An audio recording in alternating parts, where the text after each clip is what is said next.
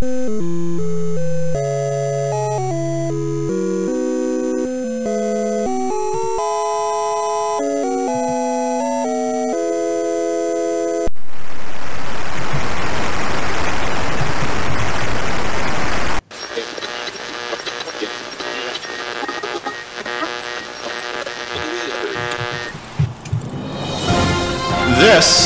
is Coco Talk, the nation's leading live talk show featuring the Tandy Color Computer. With your host, Mr. Gameplay Goodness himself, Stevie Stroud.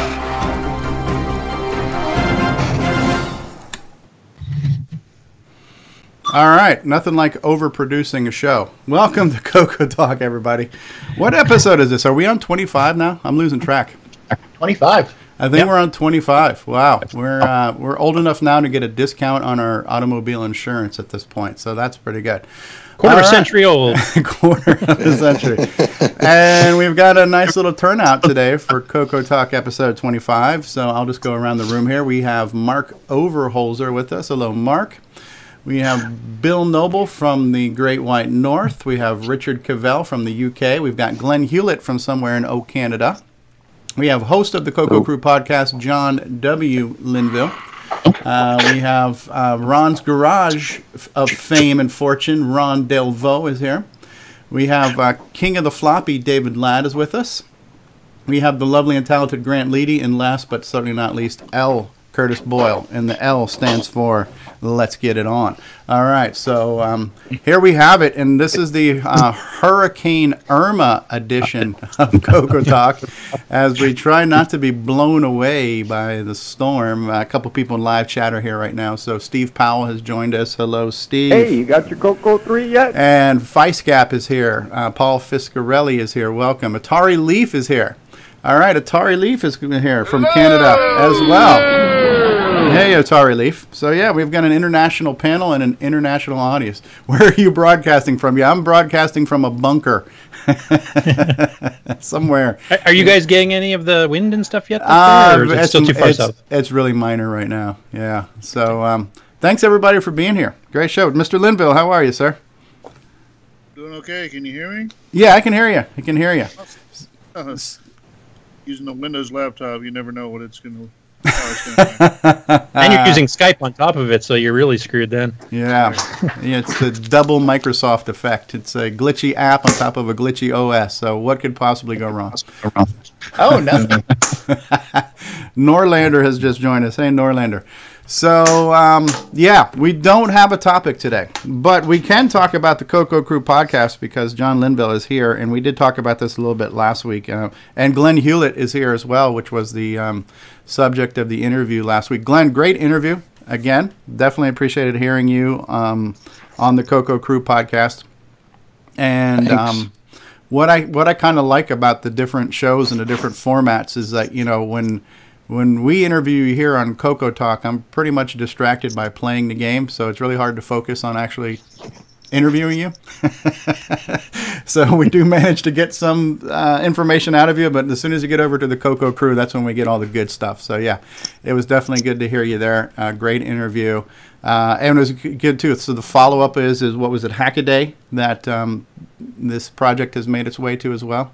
And Yeah, uh, that was kind of neat. Yeah. that was definitely neat. And John Linville uh, mentions a lot of things that, that go on in Hackaday uh, as far as this other projects that could become Coco projects. So that was really cool to see. Um, you know the project get some uh, exposure. Get obviously Glenn getting the exposure, and, and more importantly the Coco. So um, Yeah. very cool, very cool stuff. I, I felt like it was it was a very short article. You know, it wasn't a super technical review. It didn't get into the how cool it actually was. It was more like an FYI piece, but it was still good nonetheless. I, I feel like it's just to me, it's so mind-boggling that it can be done. You know, is anybody watching Silicon Valley now? Has anybody seen it? I've They- seen it. I've, especially I've in the been able to first two keep up with it. seasons. Oh yeah, so they oh I really I- enjoy it. Yeah, the the guy who's the chief engineer, it's just like he's so technical and so anal. I just feel like you know, I sometimes relate to that when you want to talk about how amazing something is, you can't do it in a in a paragraph, but sometimes you have to. So, Has he talked about 20 sector floppies yet? Is a real question. uh, no, they haven't gotten that deep yet. So, Feist Cap says he watches it all the time. So yeah, it was a great episode of the of the Coco Crew podcast. A lot of great Myro content as always. We had Myro on last week too. We got to play the commercial for the. Um, the neglected cocos and uh, you know save a cocoa. That was pretty cool stuff. Uh, going around the room who's got anything you want to talk about this week as far as things you've done in the world of retro or things you've seen done read viewed that we might find interesting? Not too much for myself, except for I finally got a hold of the actual RiBBS source code from OS9. which which source code RiBBS, the BBS. Uh, it's Ah, full okay. multi-user one. nice Yeah. And FidoNet compatible too. yeah very cool Very cool. Well, since we have John here too of the Coco Crew podcast, uh, just, I was going to share something with you, some some plans that are brewing, and I don't know if I've emailed you about this yet, but um, Bill and Curtis have recently gotten in touch with Wes. What's Wes's last name? Dale. Wes Dale. Gale. Right? Gale, Wes Gale, and you guys were kind of like the three musketeers that started the original NitrOS-9. Yeah. Right. So we've recently gotten in touch with Wes, and so we want to try to plan a NitrOS-9 interview, and we'd like to have the Coco crew um, in on that too to ask questions and make it maybe a joint interview um, and discussion, and be even more than happy to let you guys have the first right of refusal if you want to air it first on the Coco Crew podcast before we air it. It doesn't have to be live or anything, but um, I feel it's probably a good discussion that we could probably milk into a couple different parts, like the you know when when you guys first started to when Alan DeKok came in, and eventually how it got handed over to Boisy. I think there's probably three chapters at least we could probably get out of this that could be you know uh, cross the Coco Crew podcast as well as Coco Talk and just Or we can have our very first full nine hour episode. so that's just something that's in the um, incubation stages right now. But when that happens, we definitely like to have you guys, you know, part of that interview. If, um, Sure, sure that sounds worthwhile. Uh, we'll have to look at that. Uh, scheduling has become our biggest thing. You know, it's, it's uh, one person you can schedule it whenever, and two people it wasn't too hard, and now it's, you add one more person, and nobody's got a particular problem, or nobody's particularly difficult, but you know, let's get people. Yeah, we're having the same issue, so I totally agree. it seems to be hard to, to, to reconcile that sometimes. But um, yeah, that uh, plus um, I don't know if it's really a secret or not, but uh, uh, I think we're going to be uh, uh, doing another episode with the, the Trash Talk folks uh, here before um, Tandy Assembly. Okay. So um, anyway, I, I'm sure we'd like to do that. It's just a matter of figuring out the schedule. Okay. Yeah. Okay. And it Well, I doesn't. my schedule is busy for a couple weeks too. Like Yeah. I couldn't do it before the end of the month at the It- it- very earliest. yeah, it would probably be an after Tandy Assembly thing, anyway. So I think we all got full dance cards leading up to that, especially the organizers of the event. So, um, but it's just something that we're thinking about, and y- y- you know, I definitely wanted to include you guys with that because you do a heck of a lot better job interviewing. And and typically Curtis is my straight man when it comes to technical talk. And since we're going to be interviewing Curtis, I'm like, well, who's going to be my Curtis to interview Curtis? So I need. I can ask myself questions. You deserve a raise. Oh, damn straight you do. So, so, so yeah, I, I really like to, you know, we'll, we'll get that going at some point in time. Atari Leaf says I'm trying to learn to uh, solder. That's an adventure. I bet. Michael Don't solder your hair. That's my first recommendation. All right. Welcome, welcome, Mike Newman. Um, well, let's talk about the um, bomb threat cartridges, which you've posted on Facebook. I think those look really good. And let me try to find that real quick, and I'll switch over where everybody else can see it. Um, how many of those have you got going right now? Um, can you see that? I can't see my own video feed, but um, I'm holding something up to the camera. You see No, it? your your camera's not on. I just see like your profile picture. Okay. Well, I don't know how to turn it on then. Okay. Sorry. Um, anyway, well, um, uh, I'm working on working towards two dozen right Nice. now, um, and uh, that's going to include um, a copy, of course, for Rick, and um, um, there's maybe a couple others that are sort of pre-allocated, but we hope to have at least 20 available um, at Tandy Assembly. And um, um, but yeah, I mean it's pretty much the standard package. Um, got the instruction cards um, on order. They should come in this week.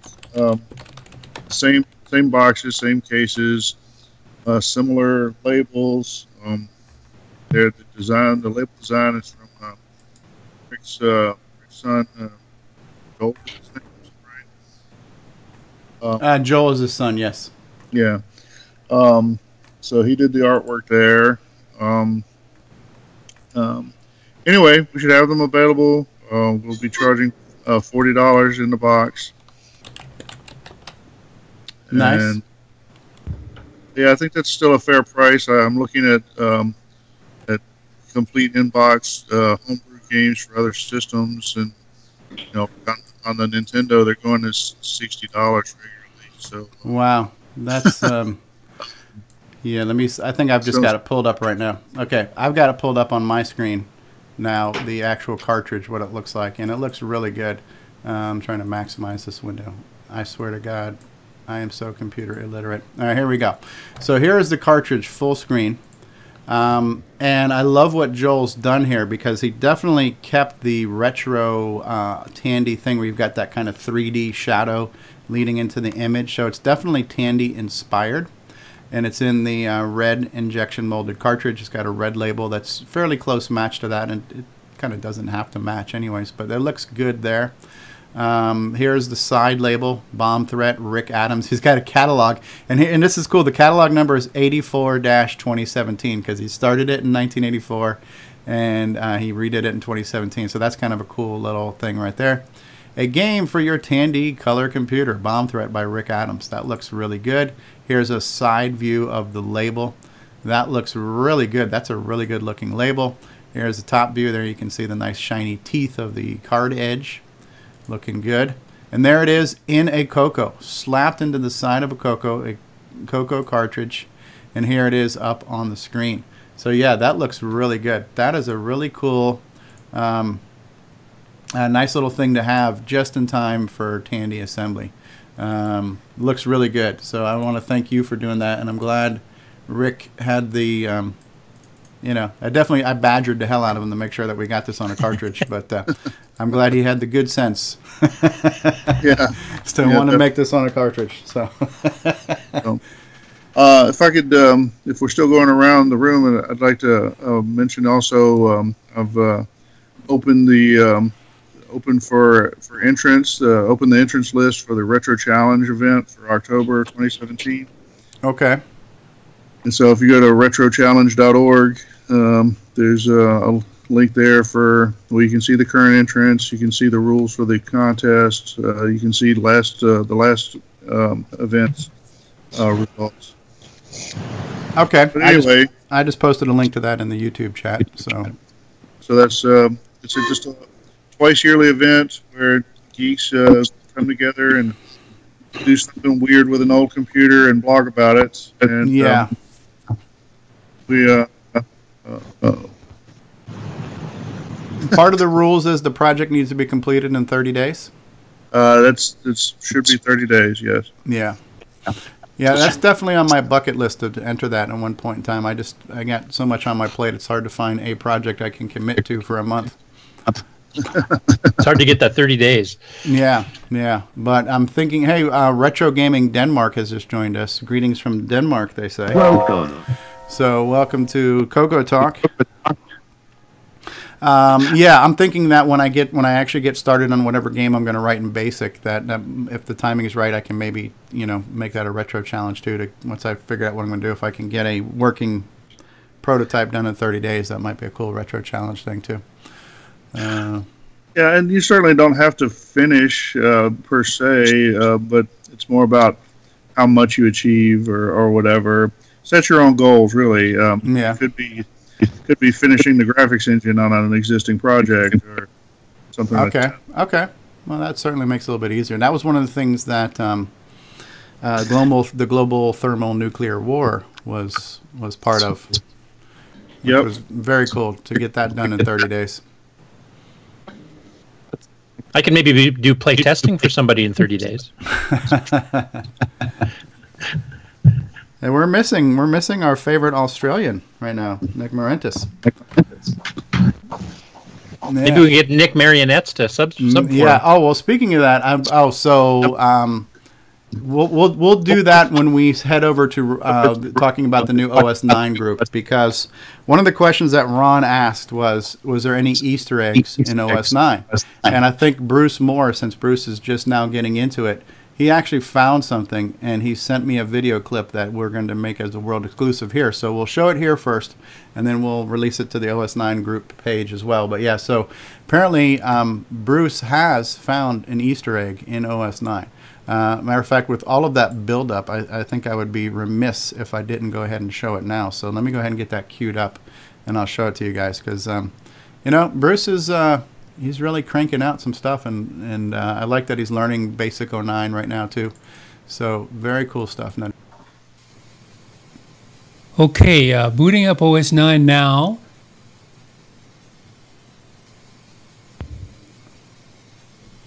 And then I put in the special key combination and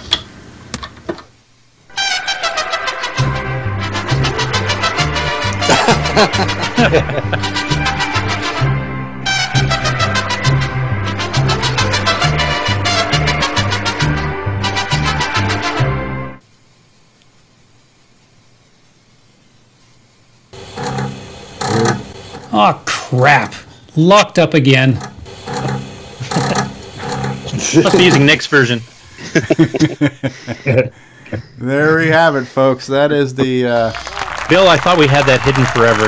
Yeah, I thought so too. So how much disk space did that take? right. Greetings, YouTubers. Atari Leaf here, and you're listening to Coco Talk. All right, William. Well, I'm trying to get William in the call right now. William just tried calling. Let me see if I can add him in right now. Add to group call. I might have to add him in manually. This is the challenge with um, the the Skype version, the um, Linux version of Skype, um, being able to join some group calls. Yay, Microsoft, right? William, are you there? Yeah, we'll find out if William's there real quick in just in just a second. But yeah, that's one of the things we wanted to talk about this week. Is William posted something on Facebook where he's just getting into assembly, and um, you know showed a little hello world thing and uh, just the, the beginning of a project. And William, can you hear us, or is William gone again? So um, yeah, so we'll hopefully get to him in just a minute. But I really, um, we we do have some plans to feature a, an assembly segment where we'll probably do it in in pieces and talk more and more about assembly.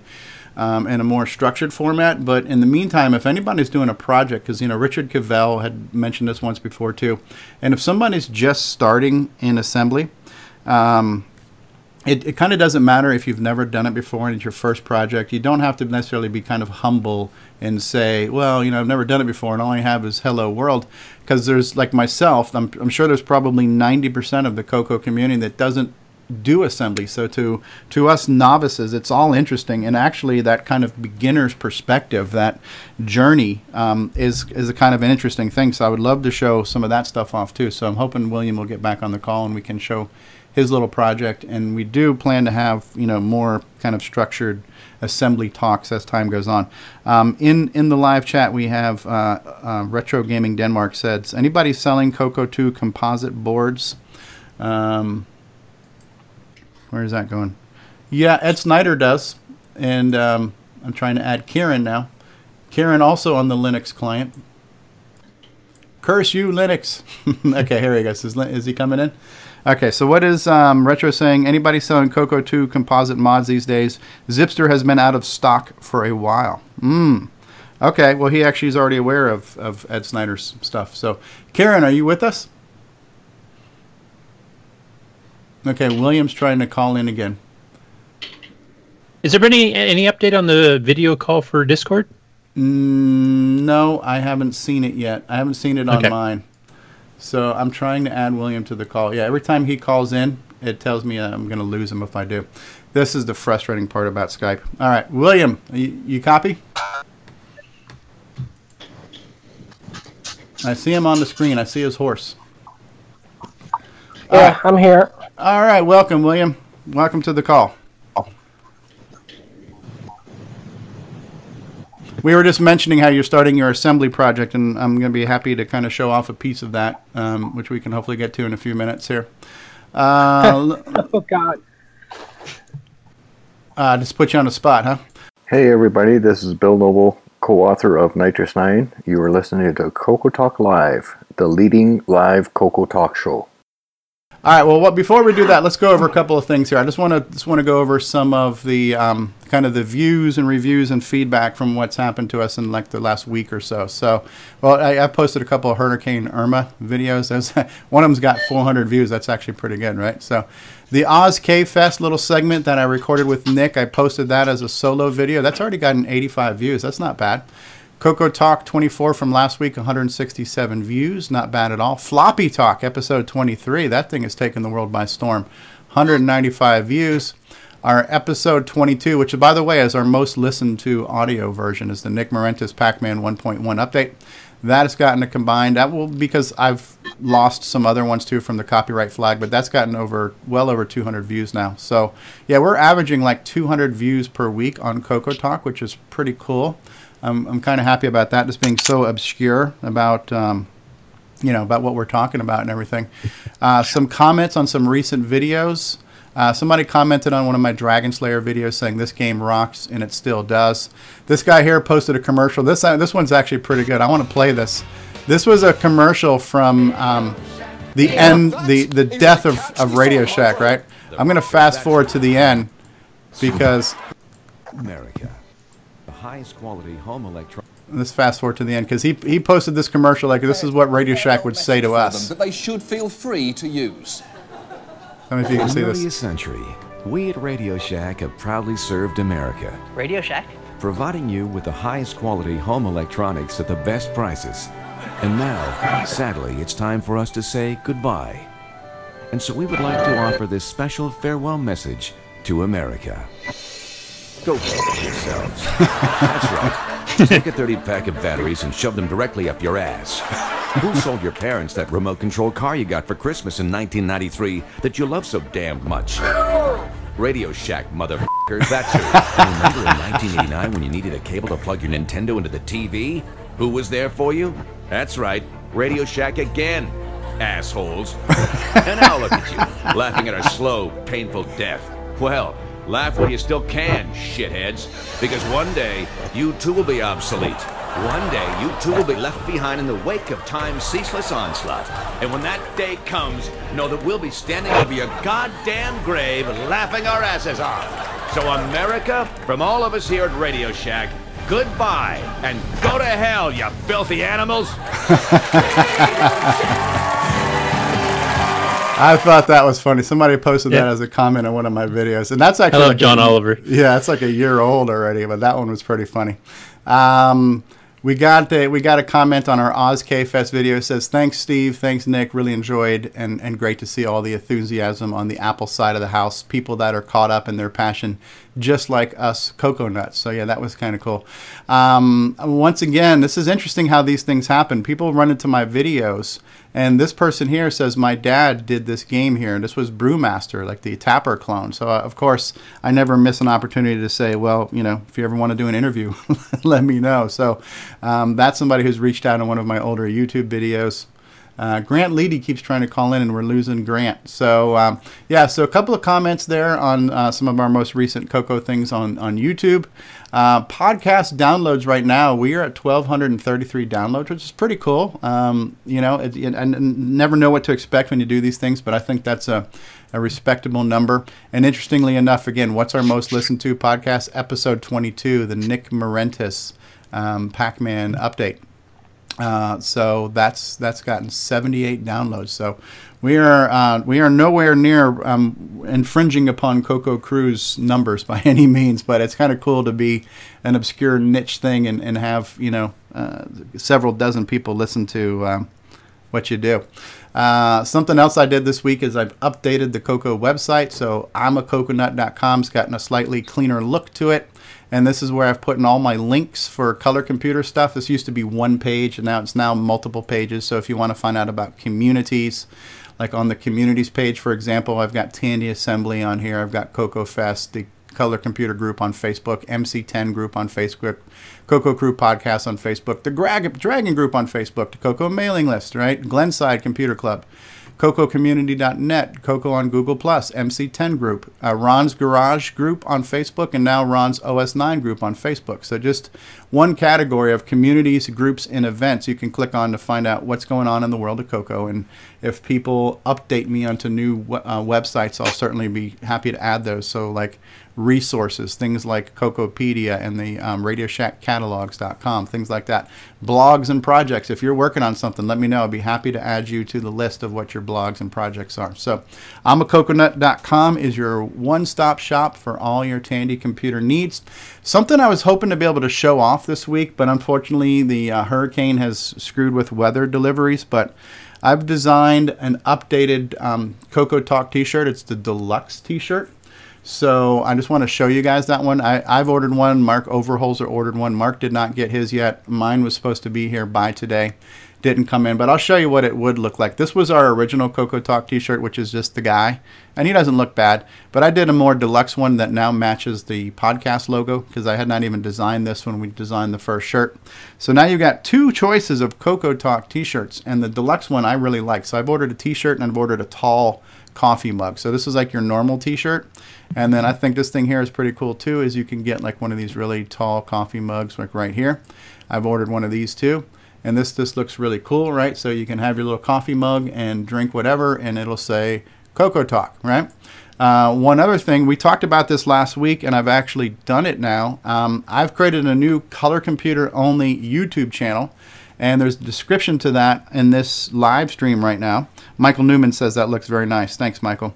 Um, I have not populated it with too much yet. I do have all the back episodes of Coco Talk have been populated. I'm going to start to kind of hand select what of my old gaming videos I want to move over here, but not all of them. Because as I watch some of my older videos, I find a lot of them to be rather cringeworthy. So I'll probably be redoing a lot of videos, and I've got some good ideas. Um, I've had a few people suggest that they wish there was a version of my video that did not have commentary, which is basically a polite way of saying, shut up, Steve.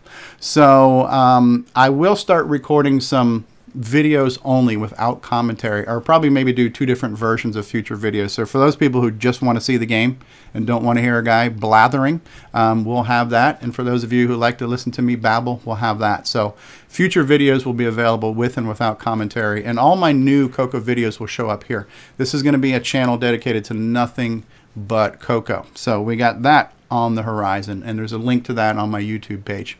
Um, I just don't I, understand who would not want to see you rage quit a game. I just I didn't get it. well, apparently I babble, so uh, or so I've been told. uh, hey, Alexander Wallace is here. Um, something else we just started too um, is a Patreon page. I've had a few people suggest and recommend a Patreon thing, so I have created one and we will find ways to create exclusive content for um, people who want to support uh, the endeavors of the retro channels and the podcasts and things like that. So um, that's out there now too. There's a link on all of our websites that will have that. So that's enough shameful plugs for now. That's just kind of catching up on on what has happened um, last between last week and this week as far as what who's watched what, who's listened to what, feedback, things like that. Hey, have you got your Coco 3 yet? Hi, this is Rick Adams, author of Temple of Rom and Shanghai, and you've tuned into Coco Talk, the nation's leading live talk show featuring the Tandy color computer. Alexander Wallace has joined us from Mexico. Um, Retro Gaming Denmark says, I'm a huge 8 bit text adventure fan. That's good to hear. A few of the text adventures are definitely not preserved. That's, that gives me a good idea. I was thinking about that. I was thinking about creating a category of just text adventures. Um, uh, I think my one experiment with doing Bedlam that's gotten over 200 views has definitely exceeded my expectations. So there's probably an appetite for that. And I think my challenge is right now, my normal YouTube page has got so much hodgepodge of content that I really want to. I thought a Coco only page just made sense. And so, you know, um, so look forward to things like that. I want to put music up there, Coco music. I'll do a section for text adventure games. I'll do a, a section for um, games without commentary. You know, n- newer and different types of content will come in the future on that page as as these ideas come to me. So no, thanks for that suggestion on text adventure pages. Uh, cool stuff, cool stuff. Uh, Ron, you, you want, how about we take a commercial break and we'll switch over to Ron's garage in a few? Sure. Does that work for you? That'd be All good. right, we're gonna take a quick commercial break and then we're gonna come back and we're gonna look take a look at Ron's garage. So be right back, people. Go ahead and hit the potty if you got to. Something new is coming. Tandy Assembly. Tandy Assembly is about Radio Shack and Tandy computers. Tandy Assembly is about interacting. Tandy Assembly is about people. Tandy Assembly is about fun. The first gathering of its kind. Computers of the 70s, 80s, and 90s. All Radio Shack and Tandy makes and models. Join us. Don't miss Tandy Assembly. In Chillicothe, Ohio. October 7th and 8th. Whether you're near or far. Tandy Assembly is for everyone. Visit our webpage at www.tandyassembly.com. Tandy Assembly. Hi, I'm Randy Weaver, and you're watching Original Gamer Stevie Stroh. Hey, what's going on, everybody? It's me. It's original gamer Stevie Stroh. You know, gameplay. To get your copy of a Gameplay Goodness Color Computer Gaming DVD today, head on over to 8bit256.com. There you will find several DVDs featuring color computer gameplay videos by the original gamer Stevie Stroh. So to get your very own copy of a Gameplay Goodness Color Computer Gaming DVD, head on over to the Retro Swag Shop at 8bit256.com and tell them the original gamer Stevie Stroh sent you. It's amazing how many things have taken a life of their own between um, Myro and gameplay goodness and now Nick Marentes. It's all these little insider buzzwords and catchphrases that we come up with that almost become larger than life. Um, I, you know, I never would have thought of any type of catchphrase for my videos, but gameplay goodness it is, you know. So now on all of my new Coco videos, I'm going to lead in and lead out with a little gameplay goodness intro and outro clip because it's it's just kind of cool, you know. Um, uh, Nick Marentes, man, that's a name that's going to live on in infamy forever. That commercial, we probably need to run that commercial again later on today. Um, Ron Delvaux, I'm going to give you your proper introduction right now, and then we're going to switch over. We'll talk. What do you want to talk about first, Ron's Garage or the uh, OS9 group? The OS9 group. All right, so hold on. Well, well then I don't have an OS9 group intro, so I'm just going to use the Ron's Garage intro. So That'll work. It's uh, you know, I, I, I really gotta. I don't have cheap Canadian labor to help me work on this show here, so you know, you get what you pay for, people. No, our dollar's been going up. We're getting more expensive. So.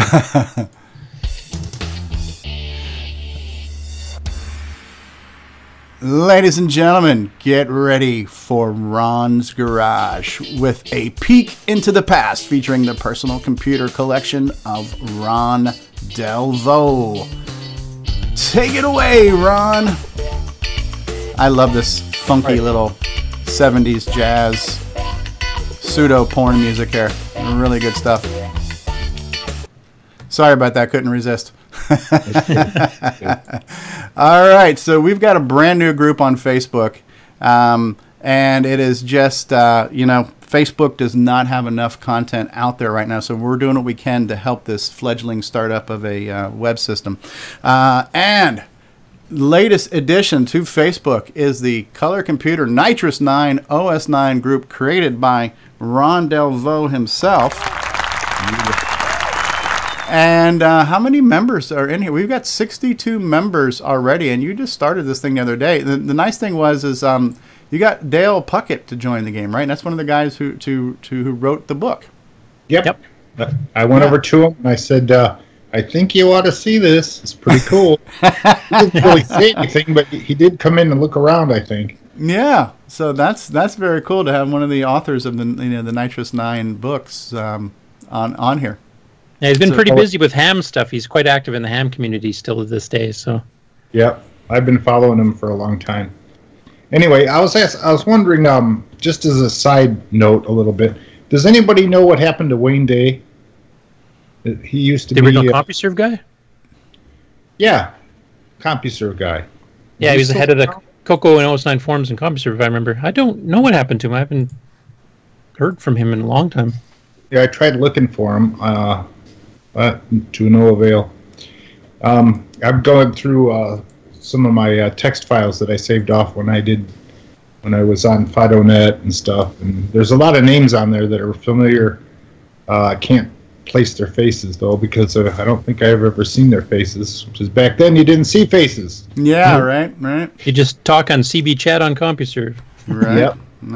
I just posted a link to the to the OS9 group in the uh, YouTube chat if anybody's interested in joining the group. Um, Now I don't know much about OS9, but I saw a need, so I thought I'd put it together, and then uh, I started uh, making a couple of admins uh, available. Um, I thought Nick would be cool because Yes. he's uh, overnight. yeah, yeah, he can be the night crew, right? And he's he, he's one of the biggest supporters of OS9. So Oh, obviously. couldn't, couldn't have a you couldn't have a, a, a better cheerleader on your team. He knows a good thing when he sees one. Yeah. yeah. Um, So um, it would be cool if um, I'm going to start going through the OS9 Peter Dibble book there, uh, and uh, slowly try and learn again. I, I went through it before when I was much younger, and it was uh, came to me pretty quick, and it was uh, you know there's a lot of cobwebs now. So I'm going to go through it again in my spare time that I have spare time of, and um, start learning. And then I'll have questions, and I'm sure you guys will help answer them. But um, yeah, there's the uh, three banditos. Yeah, Uh, yeah. So you've as you've learned today now that there was an Easter egg in, in OS9 as well, which we've uncovered. So Bill Noble, uh, Nick Marentes, and uh, what was it, Curtis? What was Curtis's name in that one? I actually didn't see what the name was because my uh, Skype window was over top of it. Ah, we'll have to pull. so I don't know what it said. It might have said like Curtis showed it, Boiled yeah. or something like that. Yeah. Boiled. Curtis Boiled. Boiled? Okay. Okay. Coco 3 Easter eggs. Okay, so somebody else did find some. E- So that was this Easter egg they're probably talking about here? Yeah, actually, that picture you see there that on that link is actually one of the guys in the Easter eggs. Mark Ah, okay. Okay. Very cool. And there is there is an Easter egg in, in OS9 and NitrOS-9 because we modified it, of course.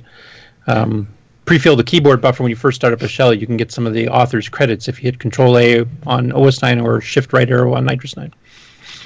Actually, they replaced that from the, in the repo just to say www.nitros9.org. Did they? Yeah. Well, we'll have to fix that. yeah, I think so. There really should be like a three amigos of the uh, the NitrOS-9 founding fathers. You know, when when Ron's Actually, got the the, three of us have never met together in person. I don't think. hmm. Bill's Ron's met got all three of us. Bill's met me, and uh, Wes and I have never met in person, just on the phone. Hmm. Well, from what I understand, these three pictures were taken individually too. So yeah, on separate uh, days, even I think. And we have uh, we have Ron's digitizer, so we could get the authentic look here. Yeah. Get those get those pictures, pho- Photoshop them together, and get Ron to digitize it. So Did you happen to see the um, link I, I put up there? Uh, has all about uh, their individual pictures, and there's a uh, DSK file or DSK. Uh, uh, is that this one here? Yeah. The egg. Okay, the Coco Three Easter egg. Yes. Okay. Scroll down there. The egg is hatched. Fact and folklore about the egg. Okay, and there he is. There's Mark Hawkins himself, right? Yep. Here's the okay. Here's the source image. Okay, Yes.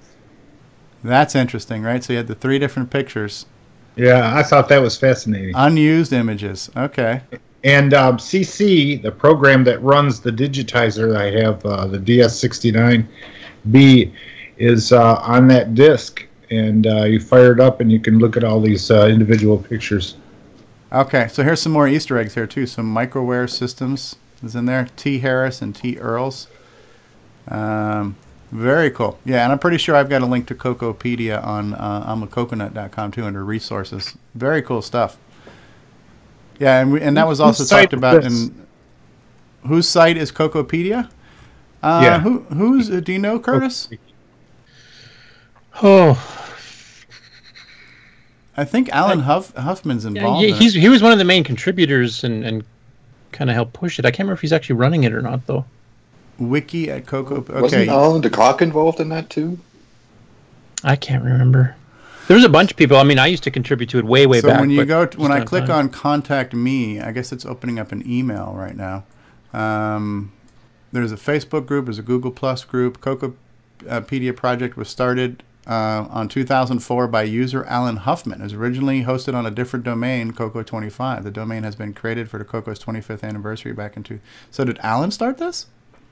Yeah, it must have been Malin that started it. I know he was actively involved in it at the beginning, but Okay, so it is join the email list, Facebook group, Google Plus. Contact me with updates, questions. Let's um, open. Uh, what is the copy email address? Let's just see what that email address is.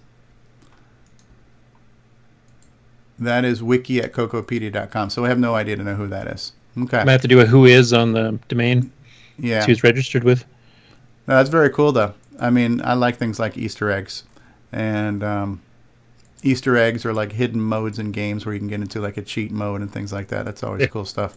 Yeah. Or just hidden messages in games like uh, Dave Edson of Aardvark was infamous for. He has tons in his games. Okay.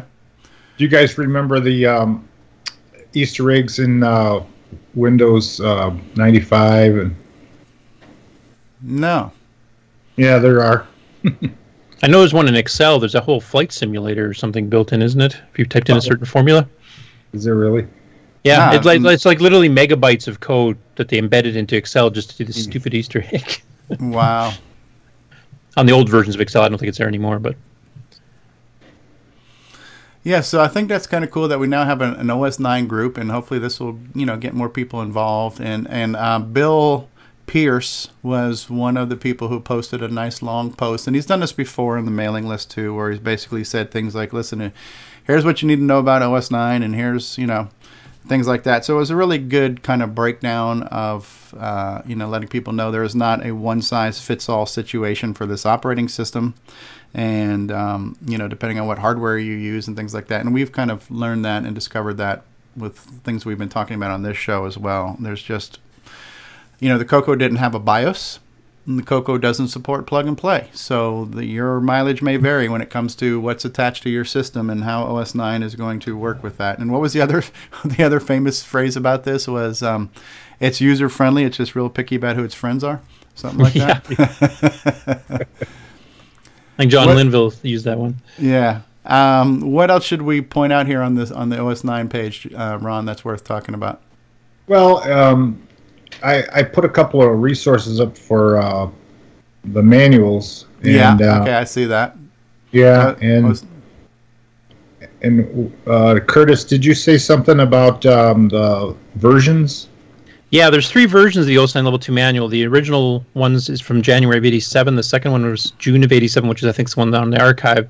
And then there was a newer one where they added some missing system calls and a bunch of other pages, too. So even the page numbers change from uh, March of 88. And that you can figure out which one you have if you look at the uh, outside back cover, the cardboard part, not the plastic casing.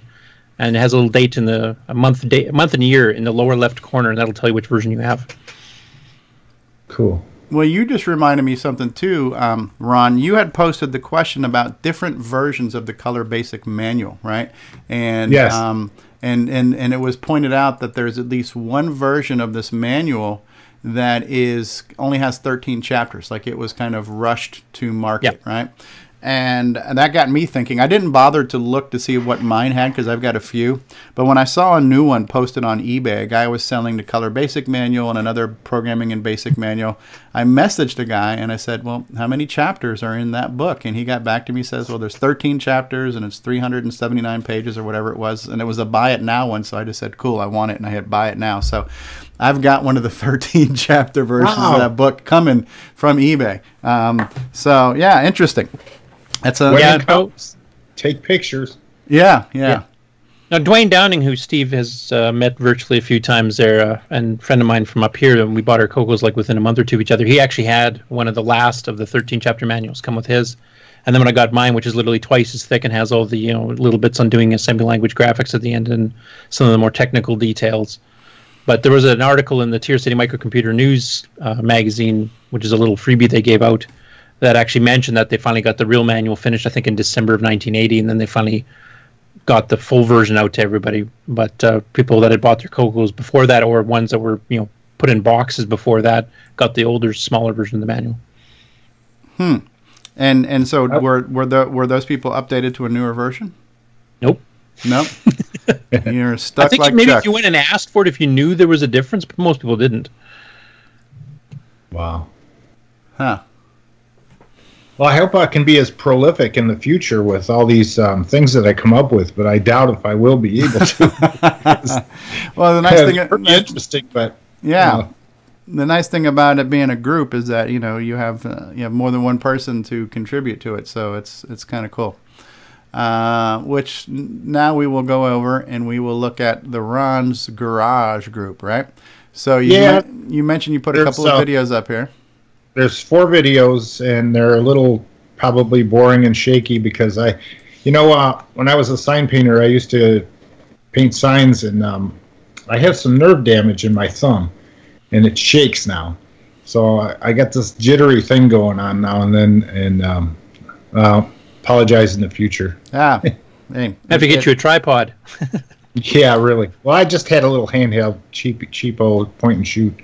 That's what I used for.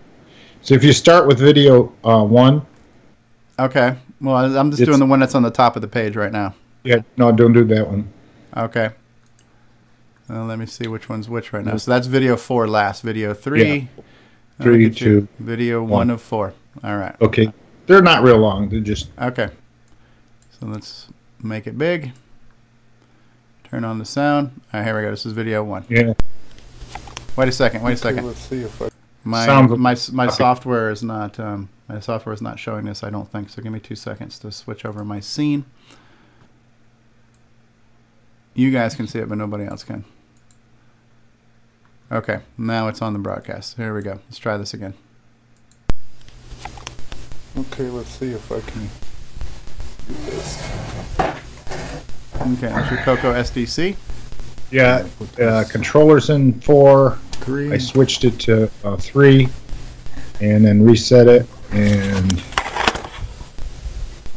I was going to copy a uh, file from drive one to the SDC, No.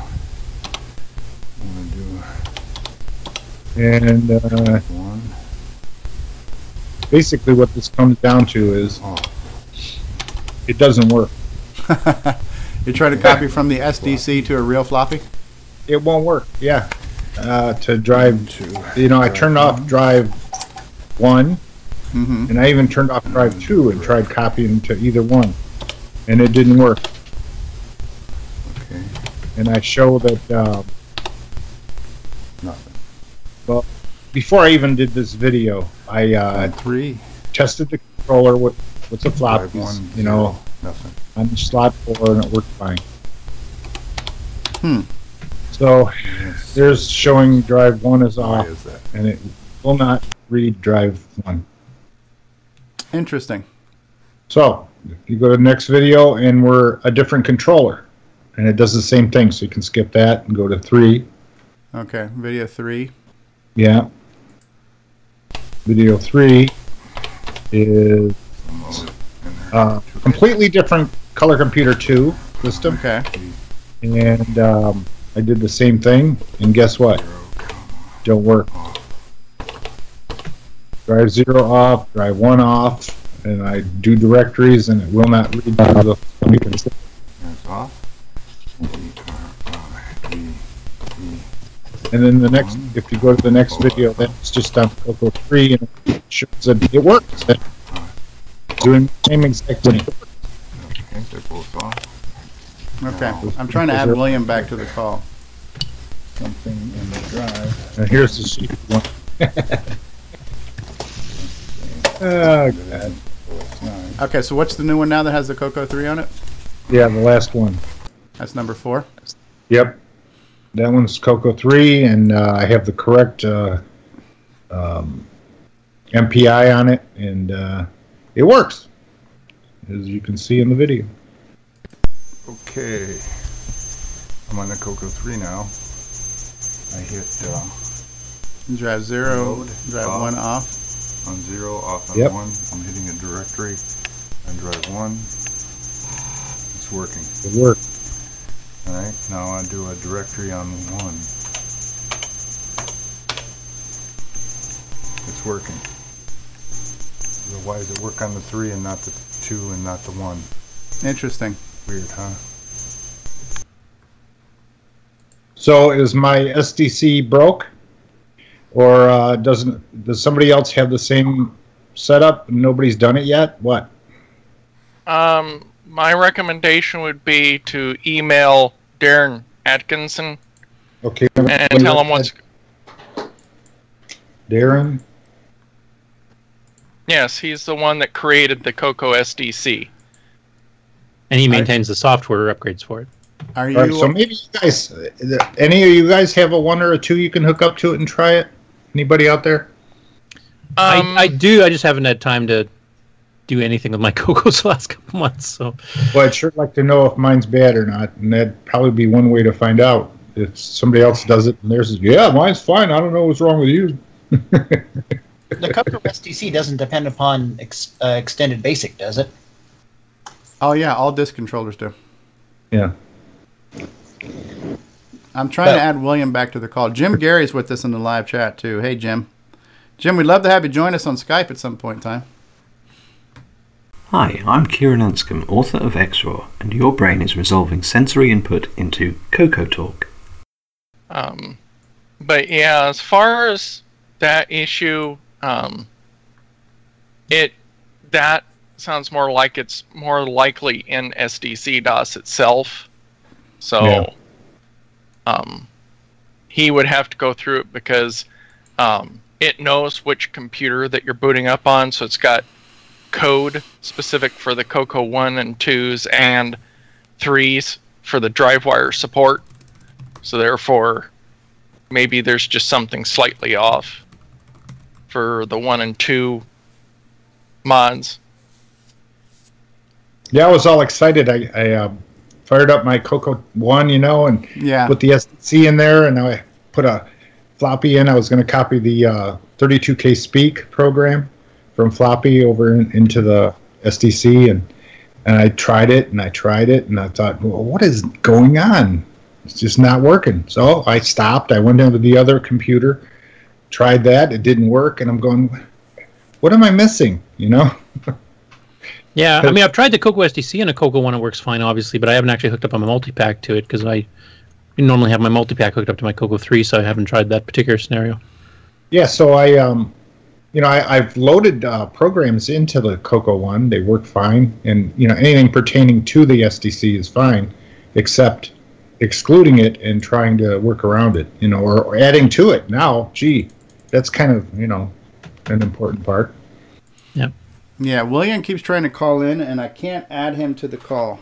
And I think it's because he's doing the, I don't know if he's doing the Skype client or the Skype um, uh, browser client. But yeah, I can't add you in the call, William. And I know we've had you on here before, and I'm having a, I'm having a major issue getting you on this call.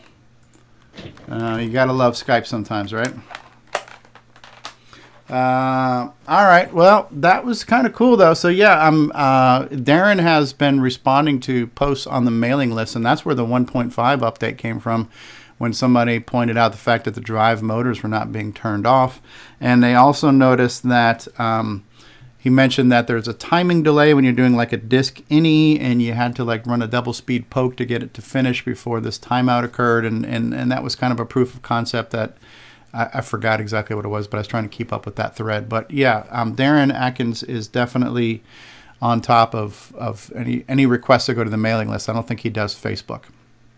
So we should probably get get that message out to him and let him know. I know he's still working on something to fix the to, to uh, fully um, fix the the drive motor thing. So and All right, you guys got to help me out now. Uh, how do you get to the mailing list, or wh- what is it, or you know? Uh, I will send you a link to that. It's it's on um, it's on Malt- Ama, um, it's on imacoconut.com how you how you get there. Once you go to the Okay. malt data, whatever it's called, and you you- submit your email address, you kind of I don't know. I guess they have to approve you somehow, and then you start getting emails from them, and you respond to the emails, and it's a thread. Um, right. What I, what I've done is I've created a rule where all of my mailing list stuff goes into a folder, and so I just click on mailing list. It's just a, I have I have Gmail and I use a whatever they call that a filter. So all my mailing list stuff goes in a folder. I click on that and I just read them. And most of the time, everything stays threaded. Sometimes the threads break and you have multiple versions of a message, but um, uh, it's pr- it's pretty good to follow things, especially when the thread doesn't break. You can kind of follow the history of the conversation pretty easily. Yeah, it's Yeah. maltedmedia.com and it's actually ran by Dennis Bathory-Kitsz. You Yeah. may remember him from the days of Lower Kit, etc. Yeah, and he's a uh, uh, a um, what is he? A conductor of some kind. Yeah, of, he's a composer. yeah, composer. Awesome guy. Yeah. He was kind of a crazy guy, wasn't he? yes. His, have you ever seen his ambient room music thing that he actually brought it to one of the CocoFests and played it there? And it's it's yeah, it's pretty bizarre. Yeah. Yeah. He would be fun to, to uh, hang out with. It'd be fun to have him as an interview actually, because he's done Yeah. hardware and software. He's a, a composer of operas and all kinds of stuff. He's directly related to the infamous Bathory, uh, Countess Bathory, that uh, you know supposedly bathed in blood, etc. Ah, He's a neat. descendant. All right. Norlander says he's got to go. Um, Grant, do you have a newbie question of the week for us? Yes, I do. Well, hold on to it. We're going to take a quick commercial break and we'll come back with Grant's newbie question of the week. I, I'm assuming you're done, Ron. Sorry if I cut you short. Yes. Okay. Yeah, no, you didn't. All right, we're gonna we're gonna uh, run a quick commercial and then we'll come back and we'll hear the newbie question of the week. So don't go anywhere, folks. What's going on, everybody? The original gamer Stevie Stroh here, and I want to talk to you about imacoconut.com. If you love the color computer like I love the color computer, then you got to visit imacoconut.com, your one-stop shop for all of your Tandy color computer links needs. There you'll find links to blogs and podcasts and project sites and emulators and downloads and groups and communities. If you love the color computer, head on over to imacoconut.com. That's I-M-A, coconut.com. Tell them the original gamer Stevie Stroh sent you. Coco forever, people. Hi, this is John Robbs. I'm at the CocoFest here with uh, Steve Strobridge, the original gamer, and uh, we're having a great time geeking out on 30 year old hardware. Having fun.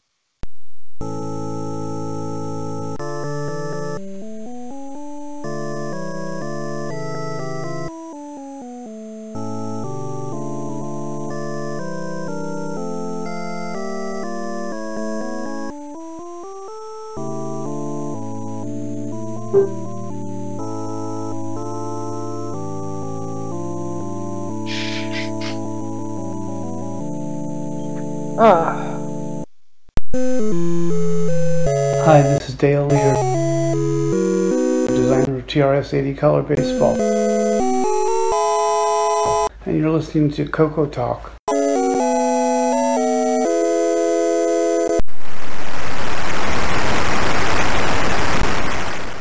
Hey, well, we got you. We got you back. All right, welcome. Yeah, I was having a hard time adding you to that Skype call. Um, we got you on. So, William, welcome to Coco Talk. You're here. Can- Uh, thanks. Uh, good to be here, I guess. I've never heard a more enthused guest in my life, so that's awesome. Good. Um, we uh, we're, we are getting ready to jump into the uh, the newbie question of the week, but since we have you here and we haven't had you on the show before, um, you want to just tell us a little bit about uh, your history with the color computer from maybe the old days to what you're doing now? Uh, sure. Hopefully, you can still hear me. It's, I'm getting some stutter on my end. Ah, Yes, we can still hear you. yeah, yeah, we can hear you. Yeah. okay. been- Um, so basically, uh, I had uh, when I was about five, uh, uh, a relative got my parents into the color computer, and we ended up getting our own.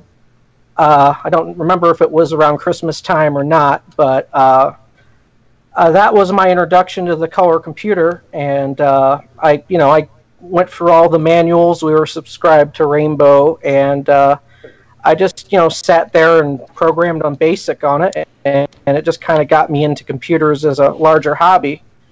Uh, sometime around the 90s, I ended up getting a PC instead so I could get online and, well, call BBSs rather. Uh, we didn't exactly have internet yet just then, but uh, anyway, uh, I just kind of always wanted to learn how to do machine language stuff on, it because you know I read so many articles on uh, on Rainbow and uh, even the the Radio Shack manuals, and I knew there was so much more I could do with it. But we, you know, we weren't gonna spring for an EDT ASM cartridge or anything like that, so I pretty much, you know, didn't have any options, and uh, uh, kind of uh, not a lot going on in my life right now, uh, work wise, and I just kind of want something to, uh, you know, keep me occupied, and I got got into the Coco again. Now, are you Very using a real one or are you running an emulator? I I have uh, I have the, my original Coco 2. It still works, and I have a uh, oh what was that name? Uh, Cloud Nine. I, I I bought a Cloud Nine uh, Coco 3 sometime around 2010, but they're packed in boxes, so I don't have room. So I've been mainly using Mess on Linux. Okay, yeah, and mess gets the job done, or MAME mess, whatever you want to call it now. Uh, yeah, MAME. What? Yeah, right. Yeah, very cool. Yeah, and you had posted something on Facebook where you did a little bit of a hello world thing, um, and I thought that was pretty cool. And if you want, I can go ahead and just pull up that video and show that off real quick. I think I have that saved here. Uh, let me see if I can find Yeah. it. Yeah. So one of the things that I was mentioning before, and I think you were kind of in and out of the call, but um, I, you know, I like the fact that you're starting from scratch, and I know we've me- I've mentioned this to a few people. You know, would you like to share your project, and would you like to come on and talk to us about it, or you want me to post a link to your project site? And some people are very modest and very humble, and they say things like, "Well, you know, I haven't been doing it that long, and I don't have a lot of experience, or what I'm doing is not that big, or not that important, or not that whatever." But I, I think that, and, I, and I'm not alone, but I probably speak for, I'm going to guess and say the 80% or more of people who like the color computer but never learned assembly. So for somebody like you, even though it's your first time and you're doing it, you're starting a journey that a lot of us haven't started yet. So to, so to see it from, uh, we can, I think we can relate to you more than having somebody who's fluent in it um, try to explain it to us because their knowledge base is so much larger. So I kind of like the fact that you're starting a journey, and I think it would be interesting if you want to share some more of these videos with us or talk to talk to us. I don't want to put you on the spot today, but if you know in the future if you want to come on and just talk about what you're working on and what you've learned and what you've done, or just you know give me a link and something to show, I think it would be really interesting for other people to want to watch as well. So Yeah. Um. Oh, sorry. Uh, pretty much everything that I've done so far is up on my GitHub. There's a link on, uh, I think, on that video actually. Okay, well, I'm going to go ahead and pull this up. This is from Facebook right now. And we'll make this full screen. And, okay, looks like you're running in Linux right now, right? Uh, yes. That's definitely not OS 9, is it? Uh, no, Maybe the that's just Nano. a terminal. Yeah, and I have a go. make file set up. Oh, sorry. I'll let you go. Yeah, there you go. There you go. Here's your emulator. You can even hear the floppies loading. Okay, sound and color. Hello world. There you go. This program is meant to simulate text printed to a TTY. Hello world. That's really cool. And you even hear the little clicking sounds on there. So, and it just just keeps running, right? It will keep speeding up, and also it'll start scrolling. Ah. Scrolling's the last thing I implemented on it. I had to do memcopy on the screen memory.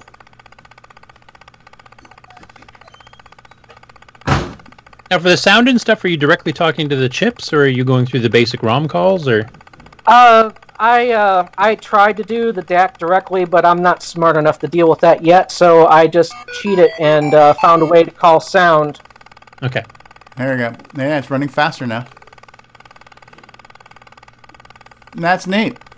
That's neat. And this and right now for this is more than I would know how to do, and I think a lot of people would too. So even something as simple as this is still interesting to somebody who's interested in, in starting this journey and learning about it Yeah, I mean, bit. you know? scrolling the screen doesn't seem like much, but when you actually have to manipulate the the video memory to do it, it's uh, you know not quite as simple as it, it looks. But it's, it's it's definitely I can still remember the first time I ever got that to work on a graphics screen. It was the very first machine language routine I ever wrote was to scroll, and it was such a rush to see it running as quick as it did compared to trying to do it in basic. Yeah, yeah, it keeps getting faster and faster. So, so what are you? Did you put like uh, delay loops in here, and you just started um, decreasing the delay with each new cycle? Yeah, I have a uh, I have a subroutine that I copied off of uh, one of the assembly manuals. Uh, I can't remember which author it is. It's in the it's commented in the source code, but it's basically you can uh, vary how long it stays in the uh, timing loop. Okay. When you call it. Yeah, it's going a lot faster now.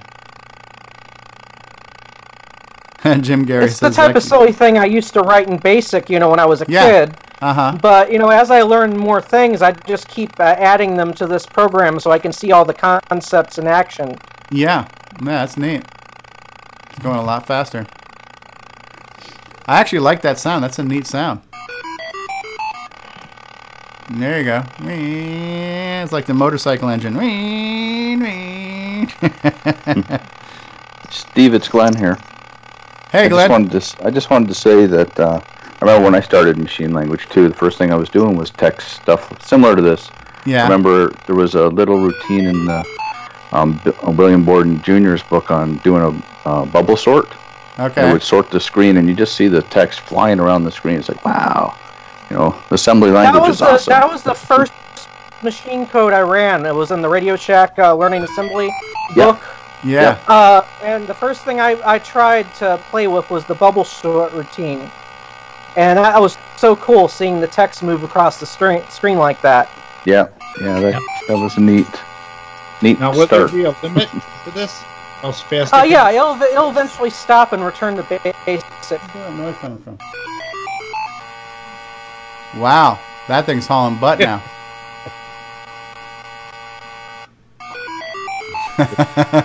wow.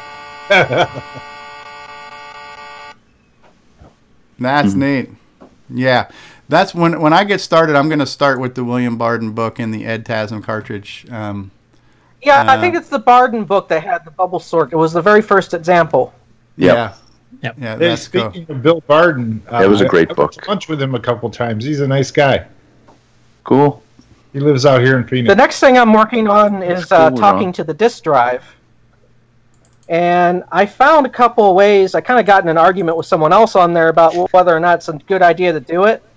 But uh, I found this neat little article on page 71 of the July 83 uh, Rainbow that shows you how to do more than just call DSKCON, And you basically can uh, call the uh, call into the basic ROM and execute the uh, file IO sta- statements from assembly.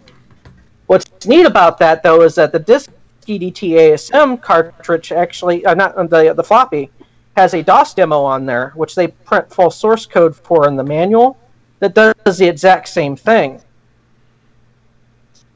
And I'm wondering if that would really. I don't have a Coco SDC, unfortunately, but I do plan on at least testing it with HDB DOS on DriveWire. It's actually a worthwhile thing. Either way, I'm going to experiment it with it regardless, because really, if I don't have to uh, do the tracks and sectors manually, I, I, I uh, would rather not, uh, you know, for general use. Yeah, just call the ROM routines and let it worry about directories and granule tables and all that kind of thing. Exactly. Yeah. I basically one of the things I want to add to this little hello little world thing. I wanted it to print some source code from disk at one point. So, uh, just you know, I like I said, I'm just keep adding to it, and seeing okay, well, what can I do next? That you know, I, Yeah. I kind of do best when I when I can actually see stuff working and how it actually works compared to what I expected it to do. You know. Yeah, it's it's one of the I mean, ironies. I- yeah. Oh, sorry, go ahead.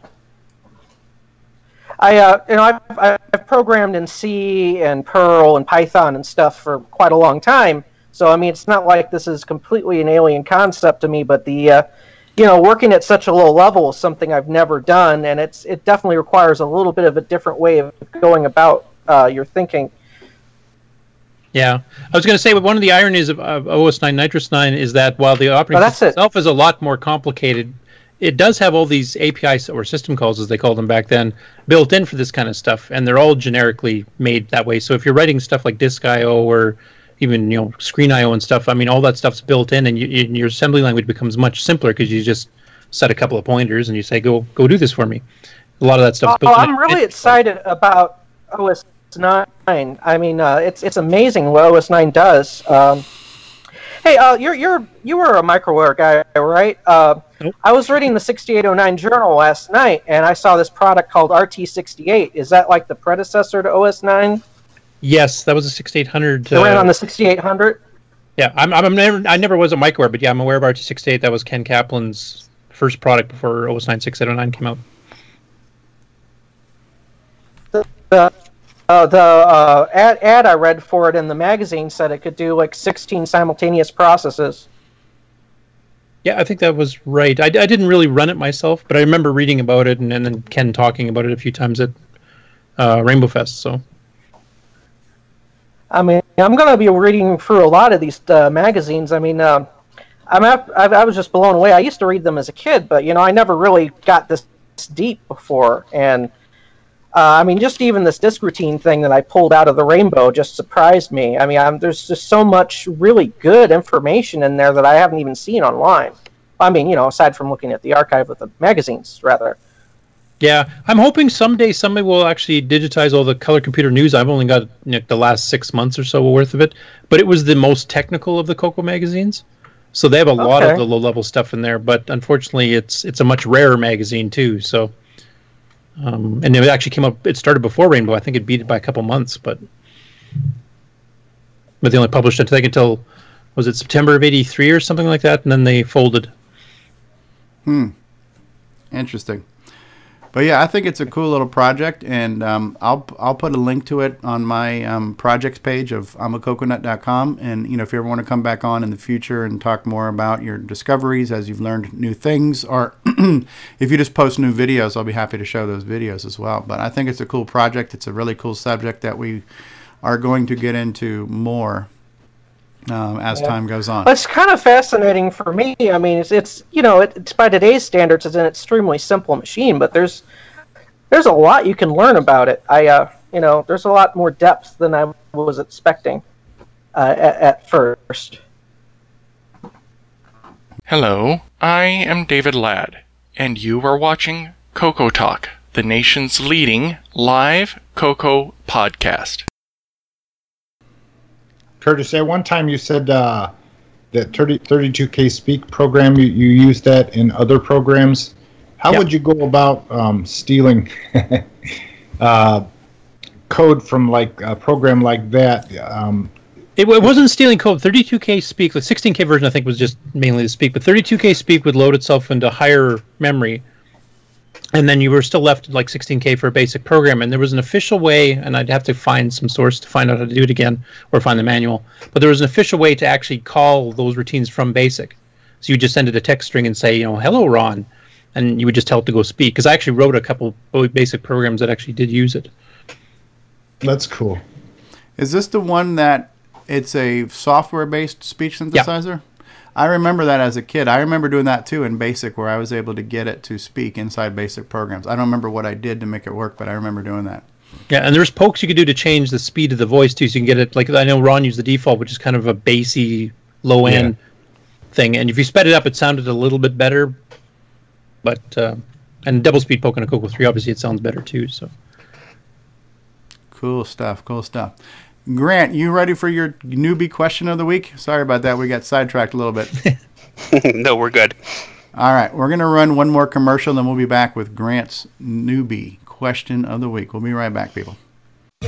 What's going on, everybody? Original Gamer Stevie Stroh here. And if you're a fan of vintage computing and retro gaming, then you're going to love our retro swag shop at 8bit256.com. There you will find custom designs by Instagram artist Joel M. Adams. You can get I'm a Coconut, Coco Talk, and other cool video game images on a t shirt, coffee mug, or mouse pad. So if you love retro, then head on over to the retro swag shop at 8bit256.com today. Tell them the Original Gamer Stevie Stroh sent you.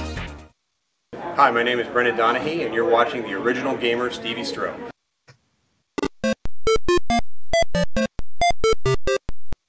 Hello, my name is Grant Leedy, and thank you for watching The Coco Talk with your host, Stevie Stroh. You got your Coco 3 yet? All right. Well, we're going to do the proper introduction here for Grant right now. And let's, we got to do this right. This is a professional show here, folks, even though it does not have cheap Canadian labor. Um, we're going to do this right. Ladies and gentlemen, Are you ready for Newbie Talk with the Newbie Question of the Week with Grant Leedy? Well, if you're not ready, too bad, because here it comes. All right, how do you like that? that was pretty cool. All right, Grant Leedy, how are you today, sir? I am doing very good, thank you. Uh, thanks for being here with us. So the uh, question of the week that I have uh, was something that you brought up last week about uh, the Coco Pi. Um, Okay. It's a, another alternative to, to the real uh, to the real hardware or to the emulators. So the question is, what is the Coco Pi and how does it actually work? Okay. And do you want me to actually do a show and tell rather than Yes. just try to answer the question? Yeah, that'd be great. Okay. Well, what I will warn you guys is that um, I want to do this properly when I have Ron Klein available because I know enough to be dangerous, but I'll show you what I can show you. And so the first thing I'll try to show, if you can see the camera, is that this is the actual Raspberry Pi system. And, this is a Raspberry Pi 3, which I have in a clear kind of acrylic case or something like that. So it runs on a Raspberry Pi 3. So if you're familiar with the Raspberry Pi and you're familiar with um, the project is called RetroPie, it is similar to that. The only difference is that um, so Ron Klein is kind of the guy who has made this little project right now. And one of the things that you can see here is that um, I've actually got it booted up. And again, like I say, I know enough to be dangerous because I, the only time I went through this was when Ron was kind of walking me through it, and I don't remember everything. But I am in um, HBD HDB DOS. Okay, so I think I actually have to type in DOS. Okay, so yeah, I had actually mounted NitrOS-9 in here. So the, uh, I, uh, okay, so I've actually booted up into NitrOS-9 on one of these images that he has created. Uh, I don't remember how to get out of here, so is it just escape? Yeah, okay, so I just hit escape to get out. So here's what Coco Pi looks like when you boot up. It's menu driven. So it's running in Raspberry Pi, it's running the Raspbian operating system. But what he didn't do is he didn't put the GUI on here. So we're booted up into kind of like a text menu. And um, there's there's there's different options, and this is I think his kind of stock option here right now. But so he's got HDB DOS with DriveWire, uh, RGB DOS with a hard drive, NitrOS-9, YaDOS. There's a Coco 3, there's a Coco 2 you could run. He's even got a, version of XROAR in here. But for example, if I hit number 5 to load up a Coco 2 with HDB DOS, and I just hit OK, I'm basically booting into a Coco 2. Now, one of the things that he has also done with this, and I'll try to switch over to my other screen to um, see if I can explain this a little bit better because uh, most of these things I know enough to be dangerous on. But this, he's got DriveWire running in here. So I need to switch over to my full screen doohickey here. Now, um, there is a DriveWire server that's running on the RetroPie.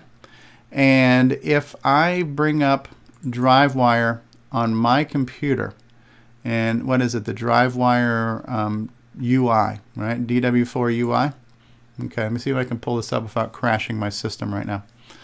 Um, one of the things that Ron showed me that I could do is you could actually use the um, the DriveWire server, uh, the DriveWire software on your PC, and I've got it connected to the DriveWire on on the actual Raspberry Pi. So right now in DriveWire, uh, Drive Zero is running a NitrOS-9 disk, and then Drive One is running DK Remix. And I could actually reassign or remount these drives using my computer.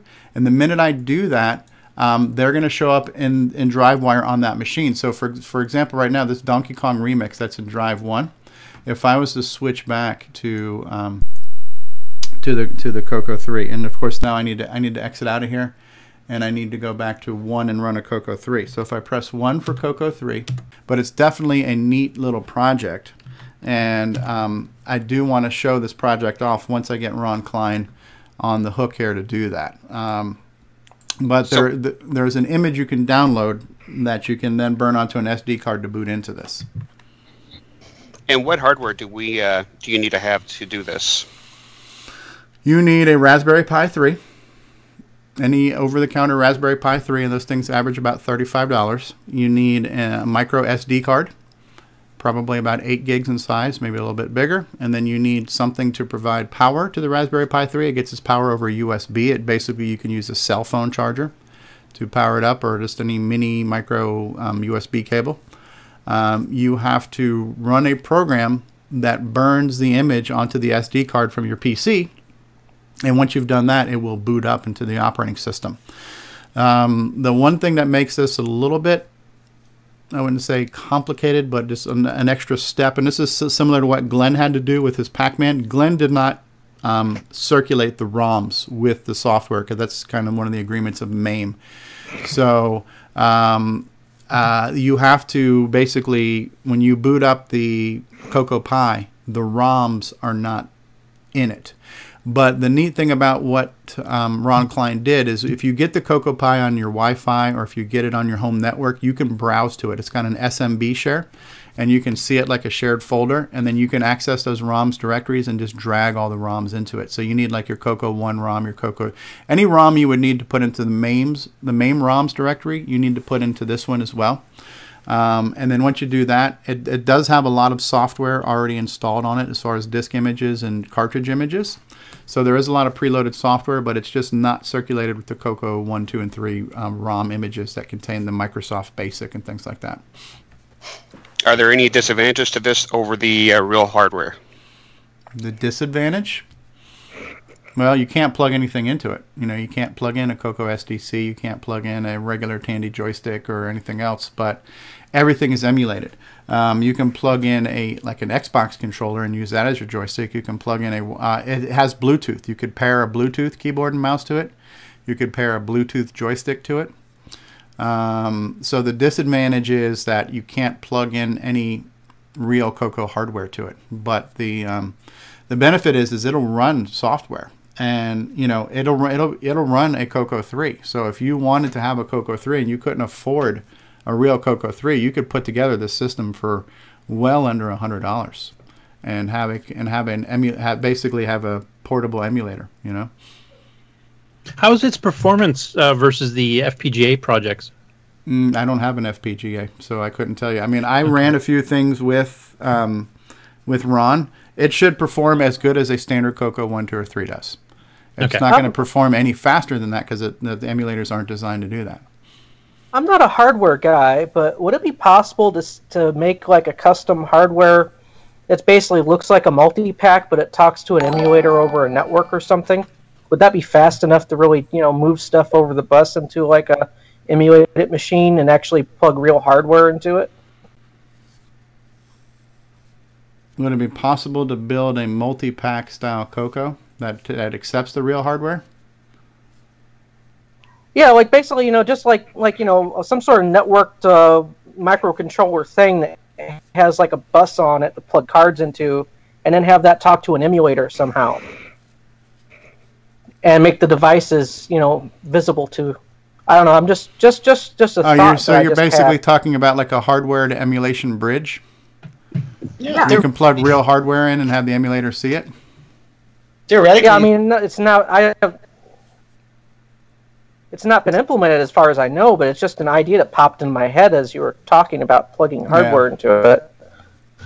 Theoretically, you could make something that looked like the uh, Coco's hardware bus that could be added to the Pi uh, I don't know how much I/O is available, but yeah, you could then you know then plug actual hardware into it and then have the MAME interface with it. Yeah.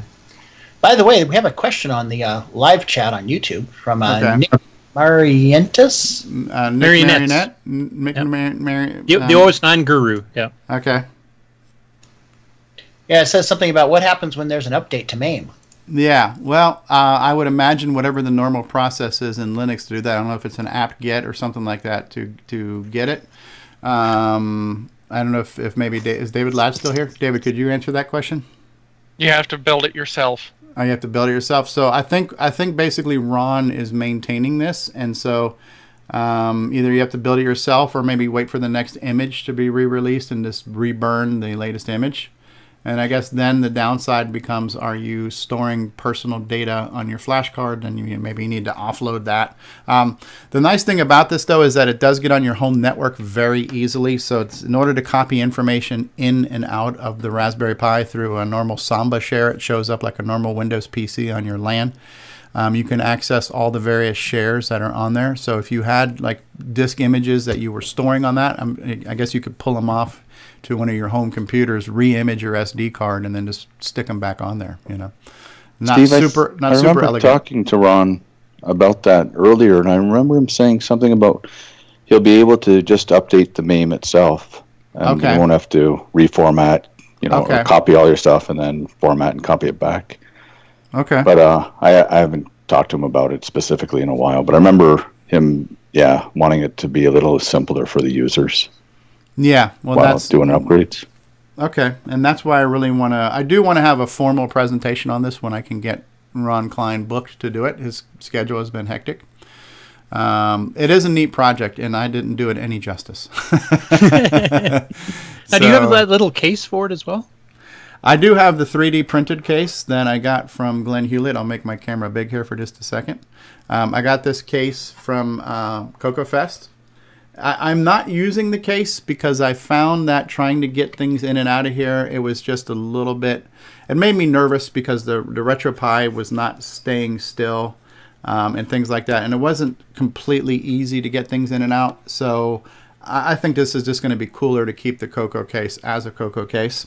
So what I ended up doing for my Raspberry Pi is I just got a clear acrylic case to put it in, and um, it's just a heck of a lot easier to get to the USB ports on it and everything else, and the power ports. So for me, this just was the the accessibility was better this way, and I didn't want to break the Pi and I didn't want to break the case, so I like that case too much.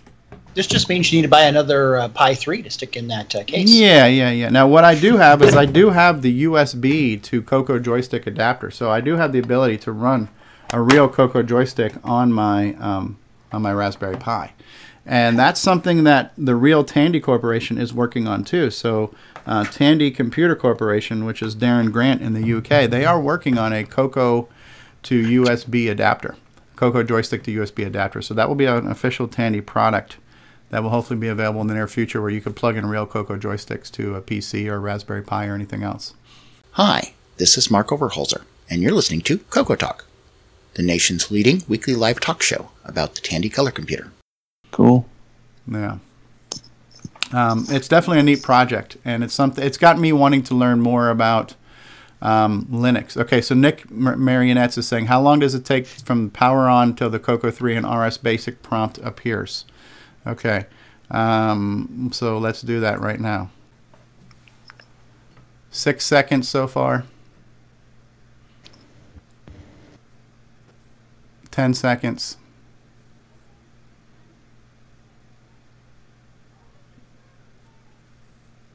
Twenty seconds. Okay, it took twenty seconds to boot to the menu, and then now from the time I go to the menu to loading up a Coco, so I'm at three thirty-four and thirty-three.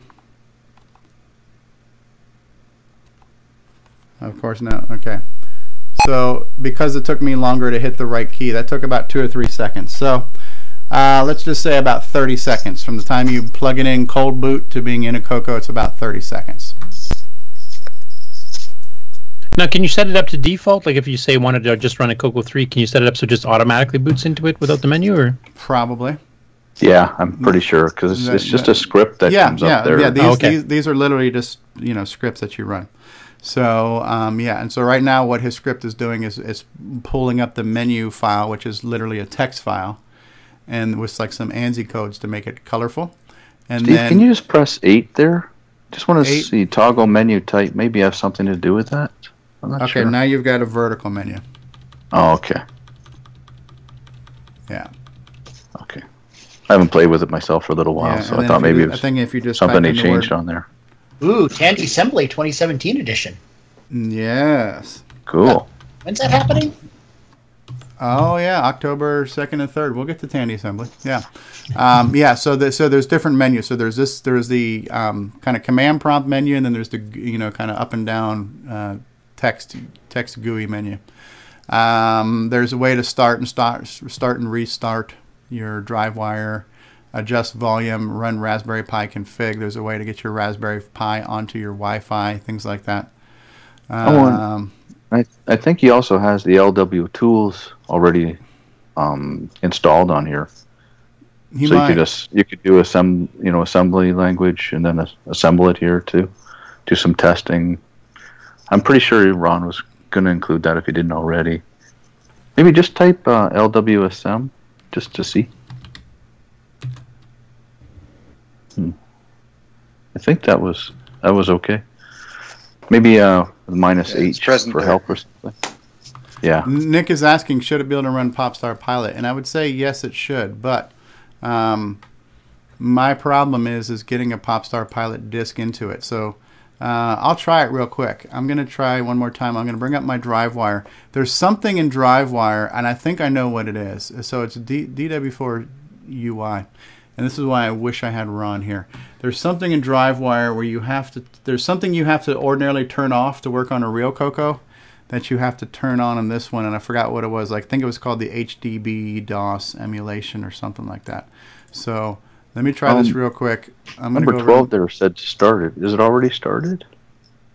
Uh, I guess it is. You were you were using Nitrous 09 before. Back to tool. How do I, uh, David? Cool. You still there? Second one down. HDB. Okay. So I just turned on HDB DOS translations. That's what was missing. Okay.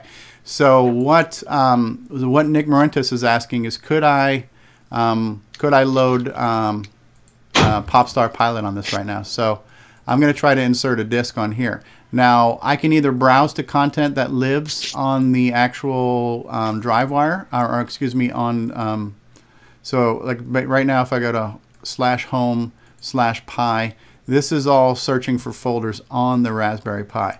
I'm pretty sure that um, he doesn't have. Um, I'm pretty sure that he doesn't have Popstar Pilot distributed on here. But what I could do is I could then do this, and I could browse, I guess, to my computer. Uh, while I'm doing that, how about we run a commercial while I get this crap ready?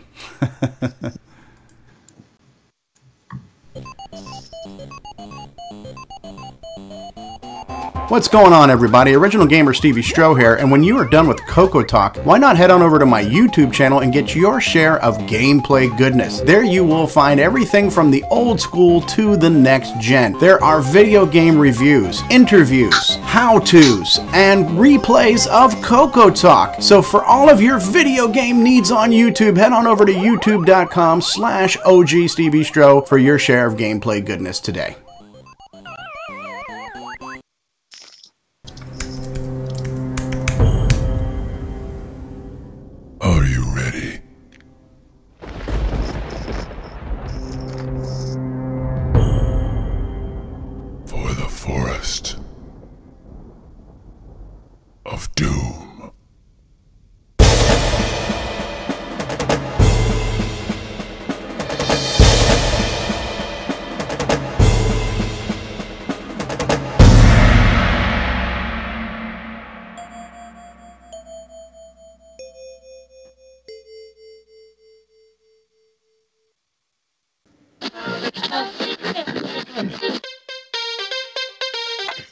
At home, at the beach, in your car, at the shop, at the office, anywhere you enjoy fine audio programming.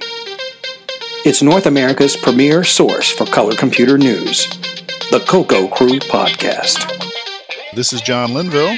And Neil Blanchard. And we are the Coco Crew. I hope it's going to be a great show. Join John and Neil each month as they bring the latest news about the color computer, Dragon, MC10, and others. It's the Coco Crew Podcast. Visit www.cococrew.org and listen today.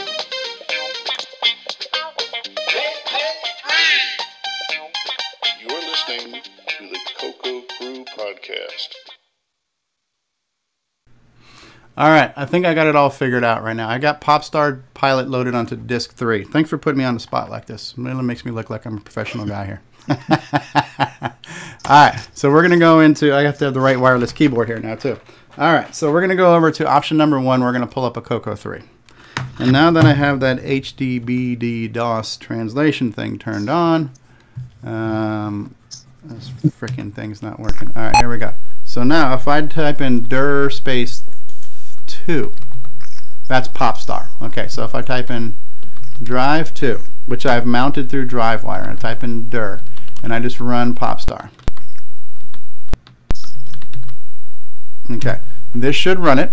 Checking chip RGB. Okay, and it's loading up. So I don't know if Nick is still there. Uh, and here we go. Here's Popstar Pilot running on this. So will it read my joystick? Press any key to start. I don't know if it's going to read my joystick right now or not. Okay.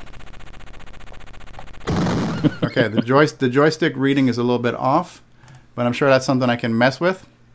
But yeah, this, the scrolling seems to be pretty smooth. So I have not tweaked what the inputs are for this. Right, so I'd actually have to go to imp and see even this, my, my keyboard is a little bit off. My keyboard's wigging out and I'm not sure what's causing that. So that's something I don't have the time or patience to mess with. But to answer Nick's question, I think I think the answer is yes. It can run Popstar Pilot. I would assume it'd be able to run 639 as well then too, right? Well, you were Uh, running yeah. Nitrous 9? Yeah, yeah. So I don't know what the heck the deal is here on my on my inputs. Yeah, so that's something I'd have to figure out with how do I tweak what the inputs are in my joystick settings. And even now, when I press Tab to bring up that menu, this is freaking out. So like you see how it's kind of scrolling up and down. I don't know if that's my wireless keyboard or if it's also reading the joystick as part of this. And these are things that I just don't understand enough about the thing to fix. But I think it's reading my joystick and it's spazzing out right now. Um, so I can't like change the input settings on here. There's got to be a different way to do that. So if I take off that keyboard menu. Um, but yeah, I mean it runs. And it seems yeah, it's pretty MAME, smooth. so it'll run everything, right? Yeah, but the question is, is will it perform as good as a real Coco 3? Um, and I think it's okay. Now, unfortunately, again, I can't control it smooth enough so we could see how smooth it plays.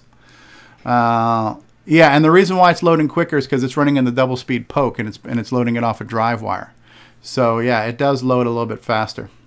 Um, so really, what is Coco Pi? Is it's a Raspberry Pi running MAME, running color computer stuff, but it's a real custom thing that Ron Klein has tweaked for us, and he's put a lot of cool features in here, uh, like the fact that we can um, the fact that we can do this over DriveWire, and the fact that we can use DriveWire on our PC to talk to the DriveWire server running on the Coco Pi and load up the disks there and not have to do it through the Coco Pi itself. You know, so DriveWire is acting like a client and a server talking to DriveWire on another machine. I think that's pretty brilliant, honestly. Um, And so I think there's a lot of cool things to it. And one of the reasons why I've kind of just resisted talking about it is you're seeing now because I look like an idiot right now trying to show you what it does. Um, but it is really cool. It's a really cool project um, a Raspberry Pi by itself. The Raspberry Pi that I purchased, I think I got for forty-four dollars, and it came with a wall, you know, thing you can plug into the wall to charge it, and it came with some heat sinks and a few things like that. You know, so there's a lot of different ways you can buy a Raspberry Pi 3. You can buy it single board by itself for 25 dollars. You can buy kits um, with plastic cases and other accessories and things like that. So, Stevie, yeah, how did the Raspberry Pi get the name? I don't know. And what does it mean? You know, Honestly, Oh, I used I used to know this too because they uh, on Twit they've actually interviewed the person that created this in the first place, but I honestly can't remember the story anymore. I think it was supposed to be something about um, because it was geared for education. They wanted it to be something friendly. I think that was something to do with it, but yeah, I don't know exactly either. Yeah, I know it's developed in Cambridge by some by a group that remembered the BBC Acorn and thinking about how it really inspired Ah. people. Uh, FiSCAP is saying it's based on the legacy of fruit-based names PCs like the Apple. Yeah, apricot. and it's geared towards Python development. Yeah, it was. Um, when it first came out, the original Raspberry Pi, it was it was remarkable that you could buy a computer that could run Linux for about thirty five dollars. When Raspberry Pi first came out, it was like a thirty five dollar machine for the Yes. first for the first version of it. Um, we're now on the R- Raspberry Pi three. And the one thing I do know is that the the main OS it runs is called Raspbian, which is a hybrid of Raspberry and Debian, right? So it's it's a form of the Debian Linux that it runs. And- and Nick um, has a good point in chat too. He said the price is certainly a big advantage over the FPGA builds because it's like you know forty bucks versus two hundred to get you know the Nano or the Coco FPGA to, Right, to go. right. Now, mind you, those are more hardware emulators with emulate you know more hardware two of them. But Yeah, yeah, yeah. It's a good thing too is there's only like five or six different variations of the Raspberry over its lifetime, so it's very consistent hardware. So when you build, Right.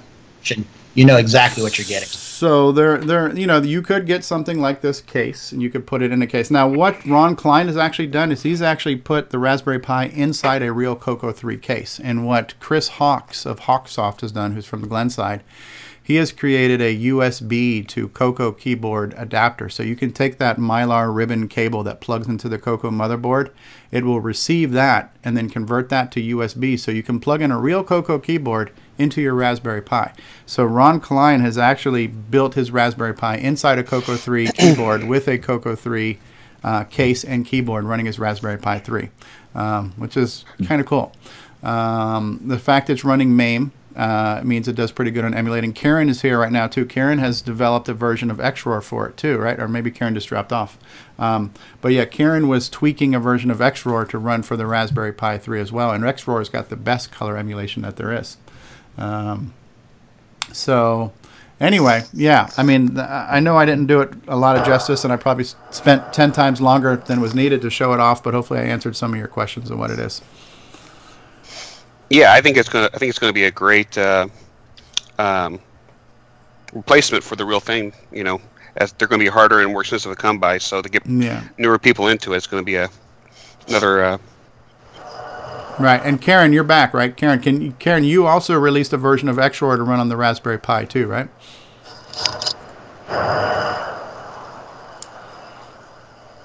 I'm not sure if Ciaran. Ciaran, can you hear us? Anyways, it's there. I've seen it. It's on there, um, and I, I think it's been optimized to run on that.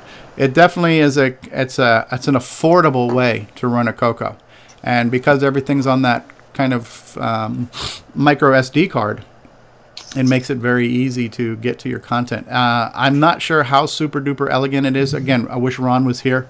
There is a way to get to a way to load files that's easier than what I'm showing you through the normal main menu. He added something to a menu, so when you hit tab, there's a way to get to a list, a list of disks that you can load that are pre-populated.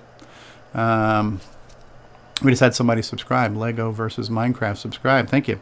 Um, so yeah, and so and FiScap is asking does does um do you know if Ron plans to be at Tandy Assembly? I believe he said he did. So I might actually drag mine to Tandy Assembly and have it plugged into. I plan on bringing a real Coco. Maybe I'll bring a, my Coco Pi as well, especially especially after I get it plugged in and figured out how it works, and I'll have the Tandy um, joysticks working on it and stuff like that. So it might be neat to show off. Where's that Yeah. profile uh, at? Is it on the uh, the um, archives? Uh, it might be on the archives, but it's on my it's on my website, imacoconut.com. So if you go to imacoconut.com and click on downloads, there's three different links for it. I'm hosting it on my website. Rick Adams is hosting it, and Simon Jonassen is also hosting it in uh, Denmark. So we've got two different uh, U.S. links and a UK mirror as well, where you can get the image. And you got to burn the image onto an SD card with a piece of software. That is So called it's called Coconut. WinDisk Win32 Disk Imager. There's a link to the software you need too on there. Yeah, so if you go to imacoconut.com and then you click on downloads, it'll be there. You'll see a link for the Raspberry Pi. And on that page, you can download the image as well as download the tool you need to burn it onto the SD card. And it's imacoconut.com, right? IMAcoconut.com. Hey, Steve, can uh, you uh, run that software on a laptop with Linux on it? Uh, that you have to ask Ron Klein. I mean, probably you could, but uh, I don't know enough about Linux to dissect it. But yeah, it's a bunch of scripts and it's a it's a bunch of stuff in folders. So I would say yes. on, on Linux. So yeah. Yeah, but now you the would, thing, you'd have to compile it yourself or find a version of MAME for that laptop, though, because it's um, RISC based on the Raspbian, right?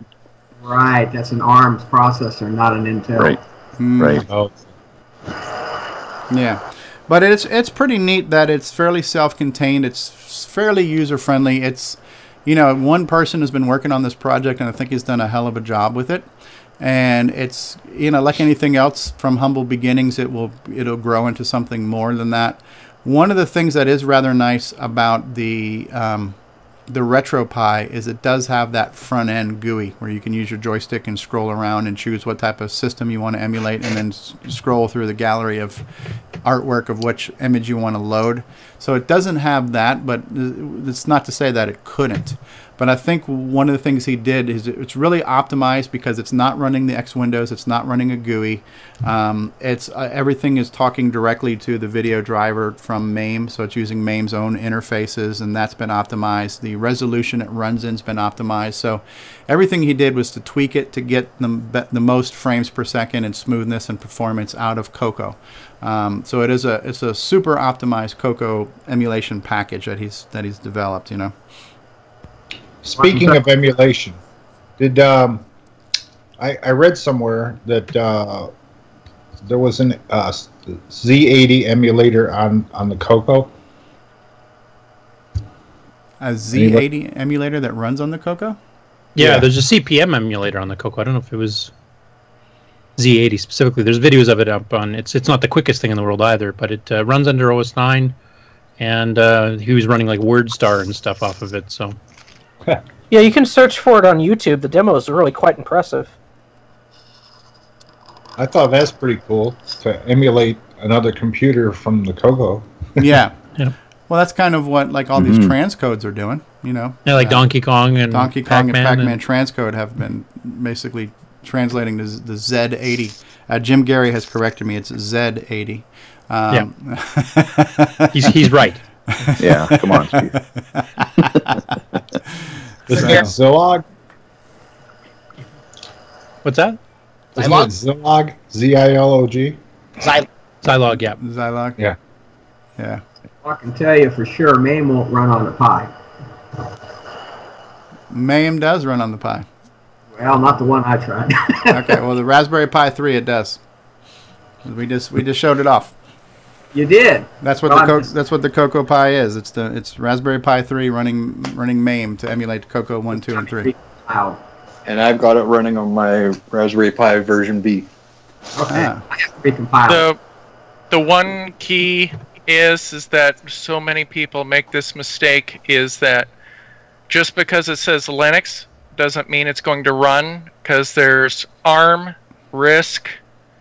Um, there's still some devices that are still using the PowerPC CPUs, and each of those are completely different CPUs, and thus, just because it says Linux doesn't mean it's going to work. There you you have to build the binary for the CPU that you're using it on. Found that out. Right, yeah, it's cool stuff. Um, hey Steve, hey Steve, yeah. how's the weather out there right now? Uh, as far as I can tell, it's fine. I don't hear anything. I got my headphones on, but uh, the house isn't shaking or anything like that. So, All right. um, David, did you have anything technical you wanted to talk about this week? Um, well, Curtis and I wanted to make a small announcement. Just it's a small thing, so otherwise I don't have much to discuss other than Yeah, that. you've been sick this week, so Okay, well let me uh, let me cue you guys in with your little infographic here. So hold on one second. It's time for Tech Talk with David Ladd and Curtis Boyle. Take it away, Tech Dudes.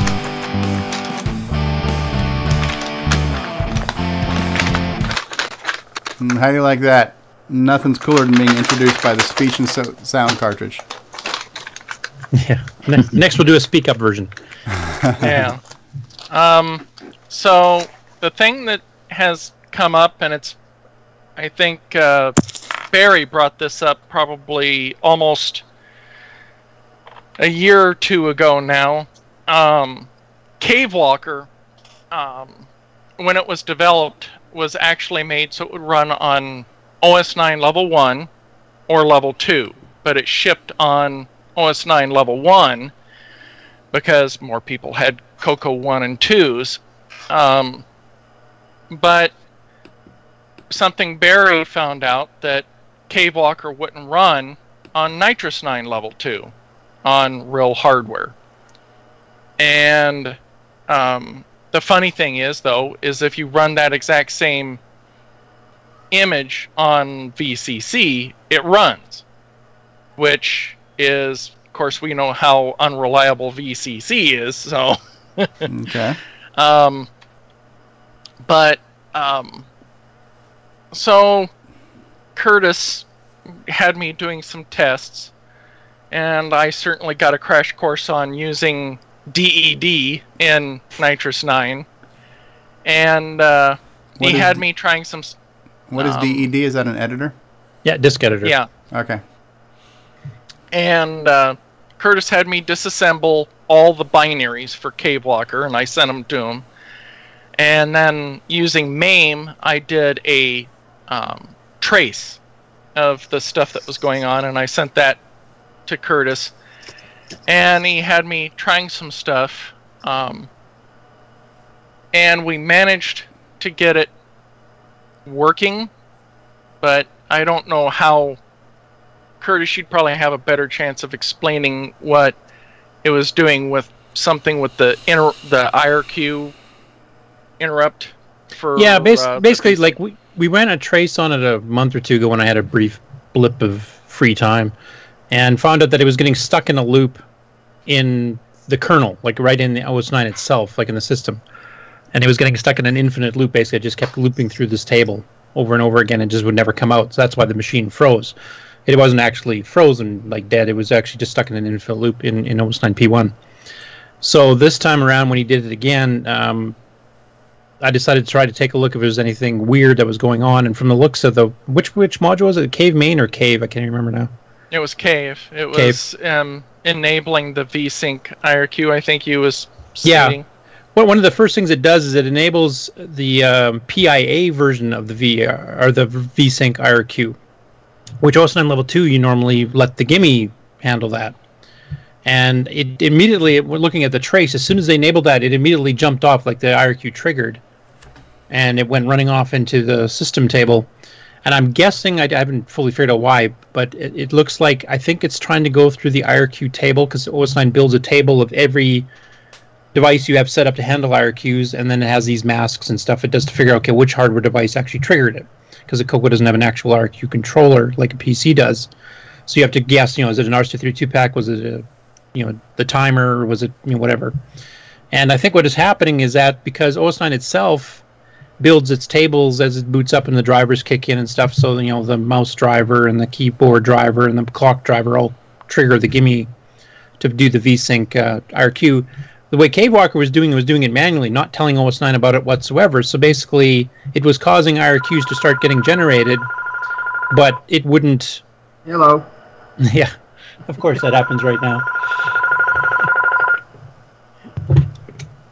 Is that a fax? Uh, well, good to hang up. Is 1980 calling with a fax? yeah. That's a landline, kids. Um, so basically, what's happening is that it, the IRQ table that OS9 uses to go through to figure out what device is triggering IRQ and then to call that appropriate driver to handle it. Cavewalker's cheating and enabling IRQ for its own purposes, but not telling OS9. So it was triggering, running off to the IRQ service routine, which is then busy going through all of its checks to figure out what triggered it, but nothing that OS9 knows about triggered it. So it goes all the way through the loop and goes, I can't find it. I better try again, just in case you know I have a slow piece of hardware and it, it, it didn't figure out the mask, and it just goes in an infinite loop, getting stuck, trying to find this IRQ that's never been put into the table, and that's why I think it was hanging because we just we basically just took uh, the, the enabling of the IRQ out. We just no opt it, changed three bytes in the code. And uh, the other thing we did too is hard coded to use term, and it needs VDG term. Um, and uh, this is one one thing about the repository. and Maybe some people that have been more involved with the repository know the reasoning for this. But back in the OS9 level 2 days, and, and then into the 9 days, we had a VDG descriptor called VERM, V-E-R-M. And the whole point and purpose of that was is that you could have a term for your windowing system and a term for your VDG, both loaded at the same time. And if you had any of the old level 1 games or level 1 programs that were hard coded to use term because that's all you had back then, um, if you needed to patch it, you could just patch it quickly. You just take DED or a disk editor or whatever, go in and change the T to a V, re-verify the module, and if you ran it, it would run fine. Um, but for some reason, that got removed in the repository now. It doesn't get built. You don't get it normally, and you can't patch in any of these ones that we're looking for term are looking for a thing that's four characters long. And if you try to patch it to use V1 or V2 or some of the other VDG windows that are built in, it never matches because it's trying to find a four byte match with V1, so it's picking up whatever garbage is after and going, that doesn't match. So uh, we had to do two patches. We had to patch, we, we had to put the VERM descriptor into your boot. We had to patch the hard coded term access to read to VERM, so it actually gets the VDG version, not the windowing version. And then we just basically ripped out the uh, enable the PIA version of the vsync timer RQ, and then it started working in MAME. And now Cave Walker is running. Now David's been ill, and I haven't had a chance to fire up my Coco in two months. So we haven't tried it on real hardware yet. But MAME's pretty decent at doing real hardware emulation properly. Like if he tried it on VCC, I wouldn't quite trust whether it's going to work on real Right. hardware or not. But in this case, I think we found out what's causing it, and it might be the cause of uh, problems with. I think it was Interbank Incidents, the other one that crashes. Yeah, I think Interbank is also one that just hangs as well. On- Okay. So if yeah, we're lucky, this this this patch and the way we did it should work on both. Once we figure out the addresses to change in, in Interbank as well, but it appears we might have Cave Walker running under NitrOS Nine again. Neat. I have a question. Hey, um, sometimes if I fire up like uh, um a writer program or something, and we have a, a joystick that we have to plug in, um, in the color computer, probably in DOS, you know, RS Radio Shack DOS.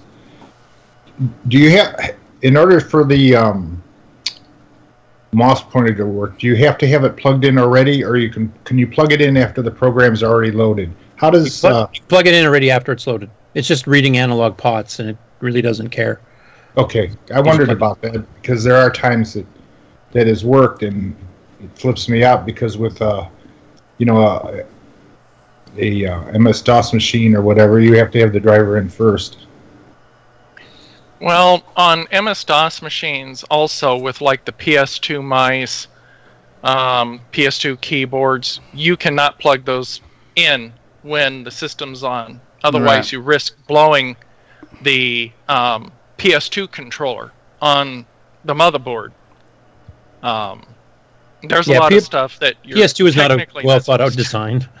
Yeah, well, it's not hot swappable, and that one also had to be detected by the BIOS when you first booted it up. Or if it didn't, if BIOS didn't see it, then the computer would never know they were there. But Coco's not like that. all right? Which, which is weird because the original PCXTs, like the old mice, like a serial mouse, you can plug in whenever the heck you want, and then the Right. USB mice you can plug in whenever the heck you want. I don't know why they went backwards to doing the PS2 one, keyboard and the mouse both. Yeah. It's a dumb design decision, but. Uh, But the Jim- no, it's just reading analog. You can plug them in whenever you want. You can plug in the high-res joystick interface whenever you want. Same thing. That was the next question. Yeah. Jim Gerrie is saying, is multi-view running on NitrOS-9? Yes, an Yes. improved version of it. An improved version of it. In fact, uh, on Ron's uh, page there, I put up a picture because he was Yeah. showed it. He was running uh, stock multi-view, and I showed him what the NitrOS Nine version looks like. Hmm. Is that available on the um, archive? Uh, it's in the repository. Is it on the archive? I haven't really looked, to be honest. I don't think The it's in the archive, Kurt, but it's in SourceForge's arch- uh, third-party section. Sorry, what was that, David? Uh, I was going to say the original release of Multiview is on the archive. Um, there still needs to be some tweaks to the Multiview that's in the repository to bring it up to the stuff that you keep wanting as default settings. But Yeah, like the the, def- the the environment file that it uses to do do all of its defaults. They're still using the stock one, so it's missing a lot of the extra stuff we added. So that's got to be cleaned up at Well, some point. Well, that's cool though. So basically, um, you guys have solved the problem that, uh, as uh, up until now, has not been solved. We hope. We have to try it on real hardware. Okay, but that's pretty cool. That's very cool. Well, thanks for And doing we that. also figured out how to change the palettes too, because David always hated the way it changed the colors in every room you went in. So we've kind of figured out how to fix that too. That's more of an optional one, obviously. Okay. Yeah, because Cave Walker on OS9 level 2, every room had its own color set.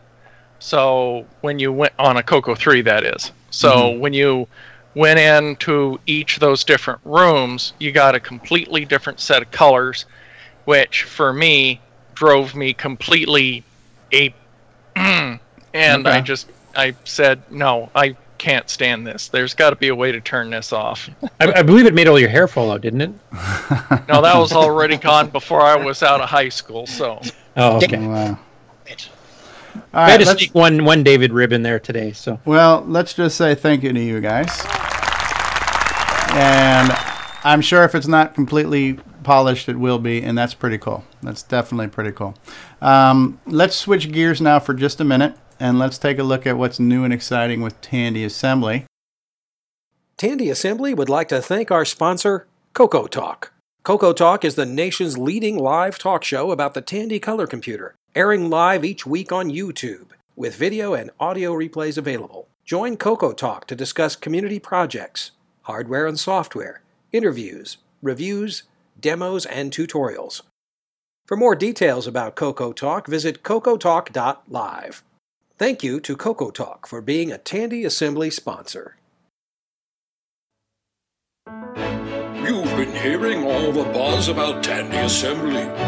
All Radio Shack and Tandy computer models under one roof. It's happening October 7th and 8th in Chillicothe, Ohio. Don't miss our guest speakers, including Don French of TRS-80 fame, game designer Lance Micklus, and Scott Adams of Adventure International. Make your reservations today. Call 800 542 7919 and ask for the special room rate for Tandy Assembly. But hurry, the rates are only good through September 5th. Tandy Assembly. Some assembly is required.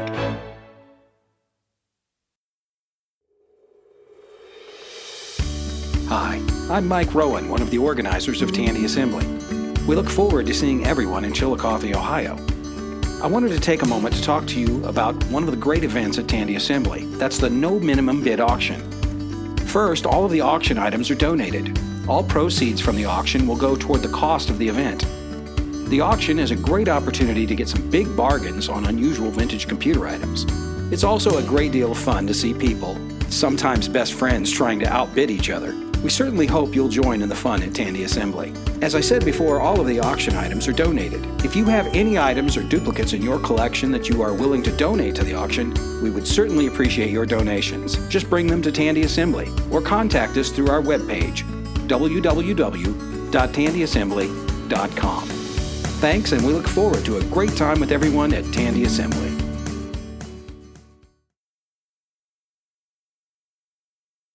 From Radio Shack, the TRS-80 Model 3. And at $200 off, it's a great value. Select from Radio Shack's huge program library to aid your children's education, plan your personal and household budgets, or to entertain with fast-action games. You can even learn to write programs. The TRS-80 Model 3, on sale for $7.99, only at Radio Shack and Radio Shack Computer Centers, the computer experts. And if you're not uh, familiar with, with what Tandy Assembly is, well, it is um, kind of like a Coco Fest or kind of like a VCE, Vintage Computing uh, Festival, VCF type thing. Uh, it's kind of like one of these events, but this is the first event ever that's dedicated to all things Tandy, and this is being put together by the Coco Crew podcast and the Trash Talkers and Randy Kindig of Floppy Days. So um, it is a uh, gathering, if you will, that's going to be taking place October 7th and 8th in Chillicothe, Ohio. And uh, it's going to be a pretty cool event, and this is the first of its kind. And so you can think of it as a Coco Fest Plus, right? Because not only will there be Cocos there, but there will be other TRS-80 machines there. There's going to be, um, you know, uh, from the black and white TRS-80 systems up to the IBM compatible MS-DOS based uh, Tandy systems, right? So a lot of things going on. Um, and there's going to be like Coco Fest and like a lot of these events, there's going to be speakers and events, and there's an exhibit area, right? So our keynote speakers, that lineup has not changed at this point. That's probably going to be fairly solidified since we're roughly a month away, all right? So Scott Adams of Adventure International, Don French, the TRS-80 story. Lance Michaelis uh, from Bank Robbers to Facebook, and Rick Adams, The Resurrection of Bomb Threat, which we saw earlier now, is available on a cartridge and will be available uh, at Tandy Assembly, which is very good. John Linville will be talking about keeping the Coco in the game. Peter Cetinski of the Trash Talkers is going to be talking about the, here, the history of the TRS-80 Model 2 line. I'll be telling my short story of my rise to mediocrity on YouTube. Uh, Brendan Donahue will be talking about the 64 column um, text project for the Coco VGA. And Randy Kindig will be talking about Tandy's portable computers through the years. Very cool. And these are the newest lineups right now. But Arno Puder and Sasha Herber, Her, Her, Herberling is an Android based emulator and retro app store for the TRS-80 Model 1 and 3, which I think is really, really cool. All right. So um, those are our speakers. We've got a lot of exhibitors, people who will be showing off things in the exhibitors area, So I will be there with a Coco 3 running Donkey Kong Remix and um, and uh, Popstar Pilot, things like that for people to play on a uh, controller. Mike Rowan will be there. Richard Lorbieski will be there. Peter Cetinski will be there. Cloud9 will be there. Peter Bartlett and Malcolm Ramey will be there. Randy Kindig will be an exhibitor. Retro Innovations, our friend Jim Brain. Ian Mavric, all the way from Australia. That's like the Australian version of uh, Ed Snyder. He does a lot of TRS-80 hardware projects. Brendan Donahue's Coco VGA. Alan Hightower showing off uh, from the Model 1000 all the way through the Model 5000, all the different um, PC compatible Tandy, one, Tandy lines. John Linville will be there. Evan Wright um, showing off his Text Adventure project. Uh, Scott Adams will be there. Michael Brandt, my um, co pilot and carpool buddy. Rick Adams will be there showing off Bomb Threat the Game. Brett Gordon will be showing off more of Fusix or Fuzix or Fuzzix or whatever it's called, right? George Phillips from Vancouver. We're showing off TRS-80 demos and other demos. And then FiceCap will be here now. Paul Fiscarelli. Fiscarelli. So Windeck Systems, Retro Computer Solutions. That's a cool looking uh, little plate he's created there too. I like that. So those will be our um, different exhibitors that will be showing up in the exhibit area. Um, and then we have these are kind of this is the schedule so far. So Saturday at 9 a.m. the show opens. 9:30 Don French's keynote address. 11 o'clock Rick Adams will be talking about bomb threat. At 12 o'clock Brendan Donahue will be talking about hacking disk extended color basic for 64 columns. Lance Michaelis will go on at 1 o'clock. At 2 o'clock, Arno and Sasha will be speaking about this Android system. At 3 o'clock, I'll be going on. 4 o'clock will be the auction, the minimum no bid auction. That's always a big event at CocoFest, so hopefully this will be good. We're going to do a live stream. So Coco Talk will be live, 7 p.m. Uh, Chicago time uh, or Ohio time, whatever time that is, right? So we're going to have similar to Coco Talk, and we're going to have all the podcast people together. So hopefully some guys from Coco Crew will be there, and the Trash Talkers will be there, and Randy Kindig will be there, Floppy Days, and we'll do a similar thing where it'll be an open forum discussion with um, both a live stream and people in the audience will actually have a live audience there because people from the event will be there. So that'll be kind of interesting. This will be followed up with like the Jeff Jeopardy show or the trivia show. So that's going to happen at 8:30, and then at 9 o'clock is going to be social hour. So that's a pretty full day for Saturday. And then Sunday the show opens at 9. Scott Adams will be our keynote speaker at 9:30. Randy Kindig at 11. John Linville will close out the show at 12, and at 3 p.m. everything will shut down Sunday. And um, if you've learned anything by going to Coco Fest, you definitely want to make sure you stay the whole time. Um, in this case here, you know, um, uh, because when when Coco Fest would end, Sunday was the last day, some people would book their flights to fly out Sunday, and you do miss some social stuff Sunday evening right? So if you're able to stay all day Sunday, and because we're driving there, you know, we'll be staying in the hotel through Sunday night, driving home Monday. So if there's like a dinner party or like an after party Sunday night, I'll be there for that too, which would be kind of cool. Radio Shack, America's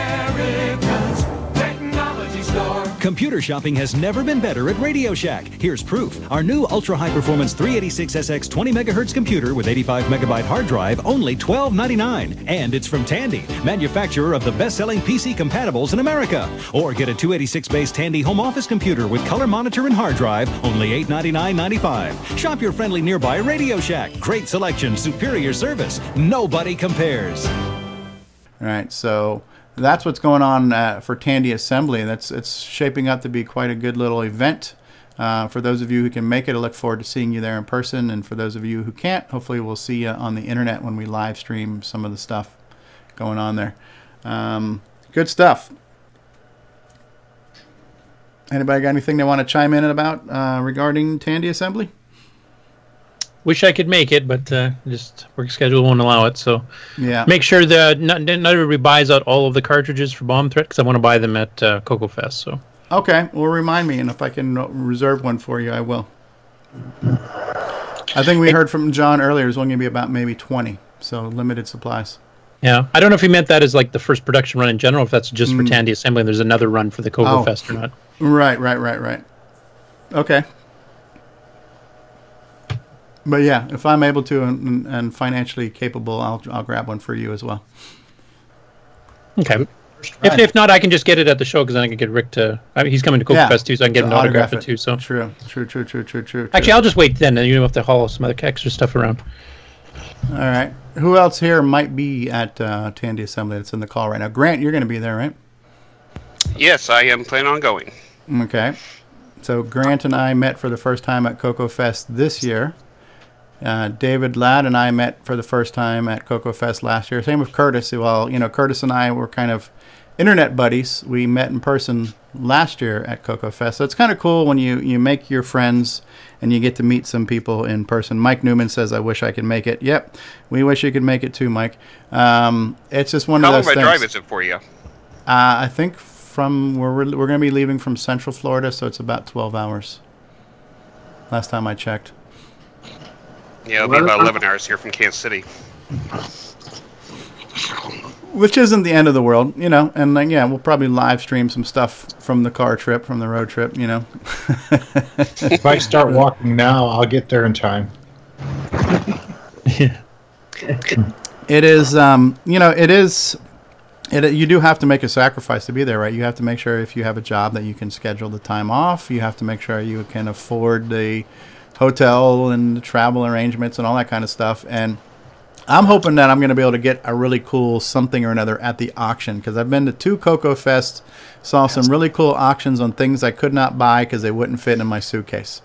what are you doing there, Ron? You trying to catch Trying something? Ah, darn.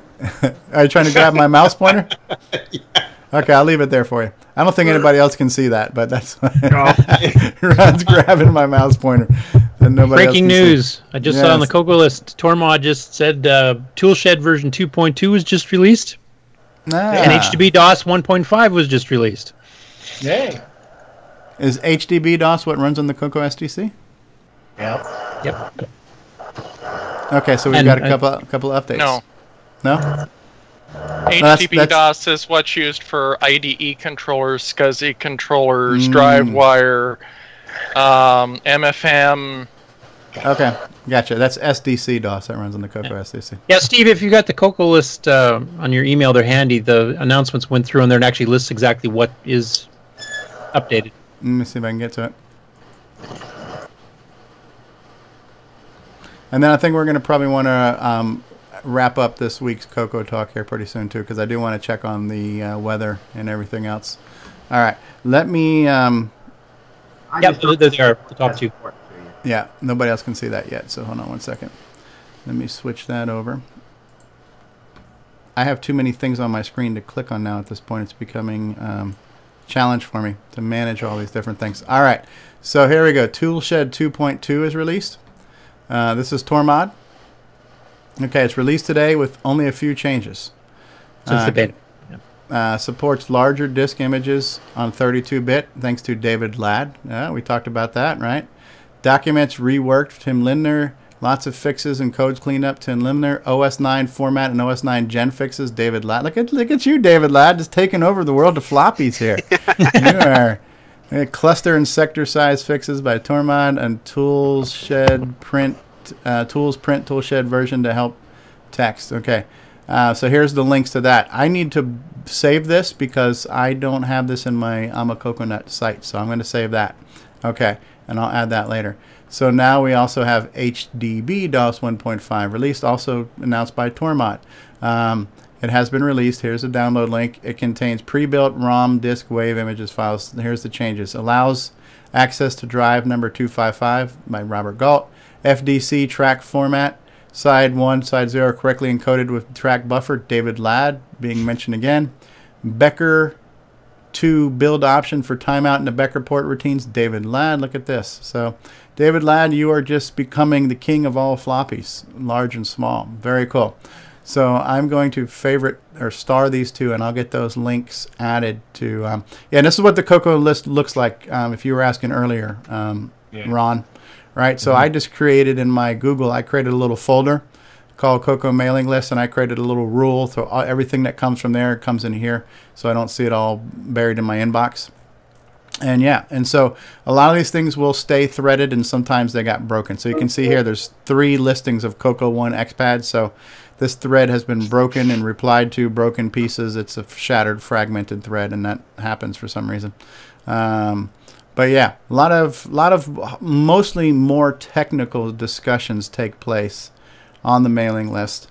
Um, but it's definitely a great resource. Glenn Hewlett had a lot of good things to say about it as he was developing and working on his Pac-Man. He's saying he got a lot of great support from there. So, you know, Facebook is one uh, resource for sharing information, and the mailing list is definitely another. Um, I think they both serve a very good purpose. And depending on what you like, and you know, of course, then there's also the IRC chat. There's yes, which I also use quite a bit. another place to hang out.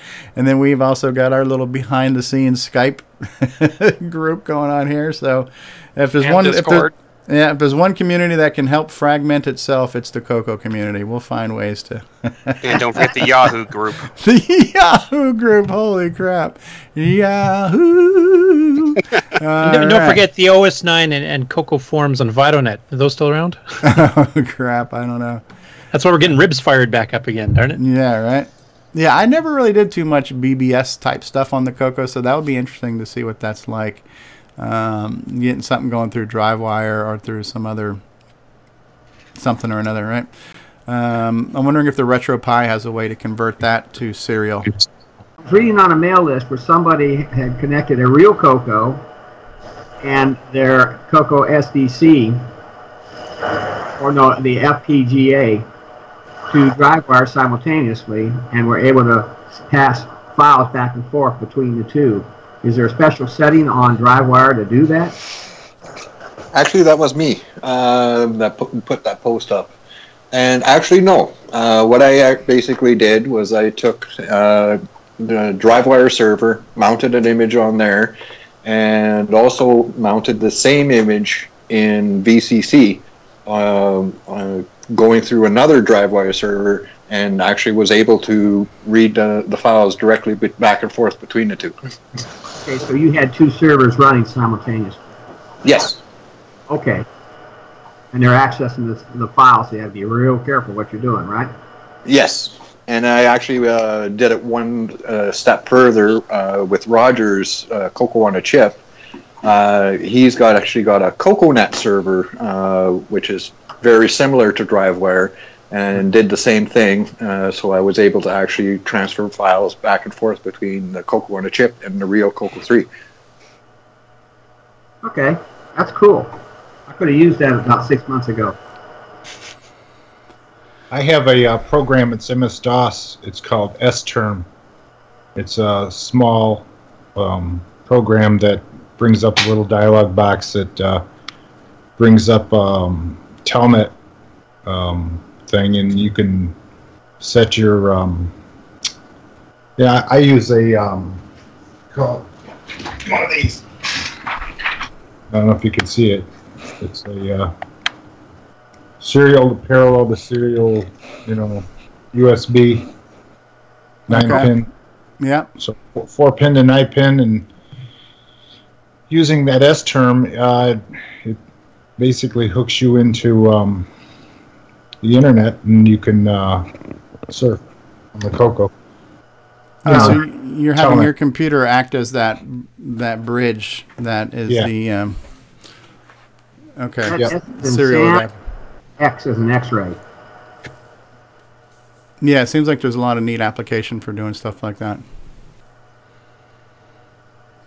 Yeah, so there's there's things that I definitely want to get into and cover more on the show. I want to cover more on DriveWire. I want to cover. We're definitely going to cover more on on uh, NitrOS Nine and OS Nine. Um, get into assembly. Uh, there's lots of different ways you can run DriveWire. I mean, I'm running DriveWire now uh, over a serial cable to a real Coco, and it's just it's interesting to know that you can load things in through a GUI on your PC. Um, you know, and it's it, these are like first world problems to complain about. But you know, the challenge I have right now is if I want to move things between my Coco SDC and my computer, I've got to unplug the SD card, stick it in my PC, put files on the SD card, put the SD card back into the Coco SDC. And again, you know, first world problems, right? I really should be complaining about that, but when you have something like DriveWire and you can just say, okay, mount this disk into slot four, and then you just type in drive four and you load up the disk, it's convenient, you know? And when you can now do that over IP on your network, especially with an emulator, and you can manage DriveWire out the cable, that's really cool. And the fact that I could use um, my PC to configure the DriveWire on the Coco Pi as you having a modern GUI to load up the different disks in there is very cool too. Agreed. You know, so I've been, DriveWire is neat. When I use my SDC, I make uh, a backup on my PC and a backup on a second uh, chip just in case.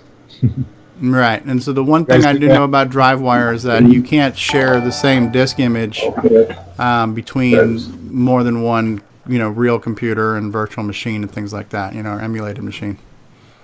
Well, Bill. You should be able to set up a he- Samba. Oh, Yeah, Bill just said that he was doing that be able to- between his real Coco and, or not the real Coco, but the um, Nano and what was it, Bill? The other machine.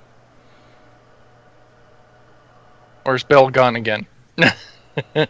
He did say he had his real Coco and his Nano talking to each other, though. Okay. Yeah.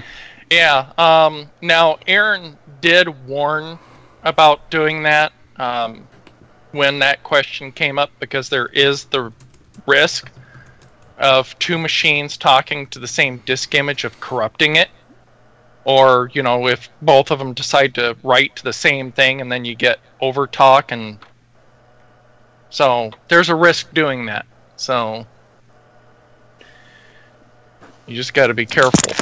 Yeah, well, hopefully we'll dig more into it. We'll dig more into DriveWire and the different ways to do DriveWire and multiple instances of DriveWire. Definitely want to do a proper um, presentation on um, on Coco Pi. And You know, I- there's something else I wanted to bring up about the DriveWire cable.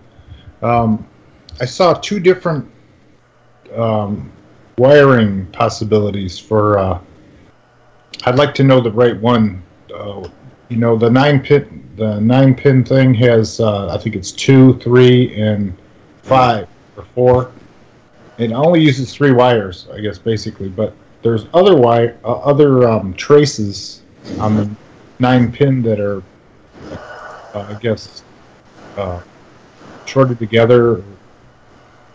I, I'm not. I'm trying to make my own wire because my old one broke or something. And um, I, I'm all shaky guy here, and I try to stick that wire in there and Mm. get goobers on it and stuff. Yeah, But I anyway- bought mine from Cloud Nine, so I bought a yeah, that's what I'm going to one. wind up doing probably. But um, is there is there just the three wires you use, or is there other things that you have to do on the nine pin to make it uh, work properly? That I myself don't know. I went the lazy route when back when DriveWire was still purchased from Cloud9. Um, that's when I got the cable, and then I guess I forgot that I'd purchased the software and the cable, and a couple of years later I bought it again and another cable. so, So you're saying you have a spare for him? Yeah. I built my own. oh, cable. that's what's hooked up to my Coco 2 and Coco 3, so they're both in use. Oh. I built my I built my own using the one from Cocopedia. I'll post the link here. So That'd be good. Cool. Yeah, that's I didn't connect up this carrier detect, which is pin one on the four pin DIN. Uh, I actually rigged it to, I think, one of the uh, uh, X on, X off hardware lines because I've been trying to figure out a way of maybe using the cassette to trigger the opposite way because I'd like to get hardware flow control.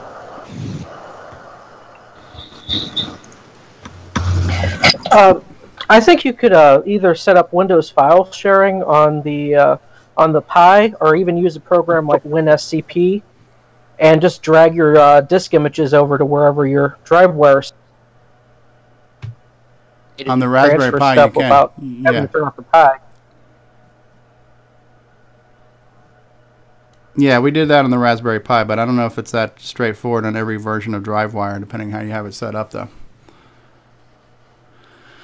Um, what are we missing? Crash Code in the live chat says that my SDC is in the mail, so that's cool. Coco SDC is a great little product. Um, probably one of the most useful products on the Coco today. Um, yeah. Okay, so Mark Overholzer just posted that link to the um, to the cable. Cool. Um, yeah, I think we probably want to. Well, at least I do. I want to start to wrap up Coco Talk this week. I do. I do want to go back out and check the news and check on the storm and things like that and see where things are coming along. Um, we've had a nice little run here, almost two and a half hours. I know it's kind of a short episode, but um, I guess we'll have to live with that, right? So it gives us more to talk about next week. Uh, anything you guys want to mention before we start to sign off and say goodbye to everybody? Well, I understand your predicament totally, and I'm thinking of you, buddy. No, thanks, thanks. Yeah, keep in touch with us so we know, uh, you know, if you're gonna have a hard time of recovering. Yeah, yeah, yeah. Well, right now we just have to wait for the storm to come and go and see what happens at, after that, you know.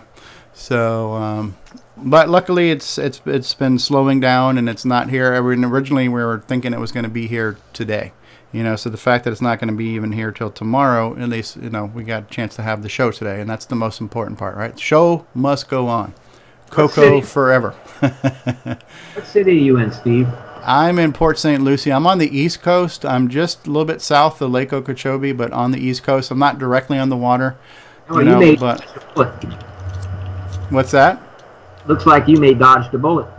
Yeah, well, we're dodging the uh, the direct hit of the bullet, but we're still going to hit by the shrapnel. There's going to be a lot of shrapnel. So um, it, it, this storm is as big as our state is. So no matter where it is, we're going to feel it. You know, and we still might lose power. You just you just never know.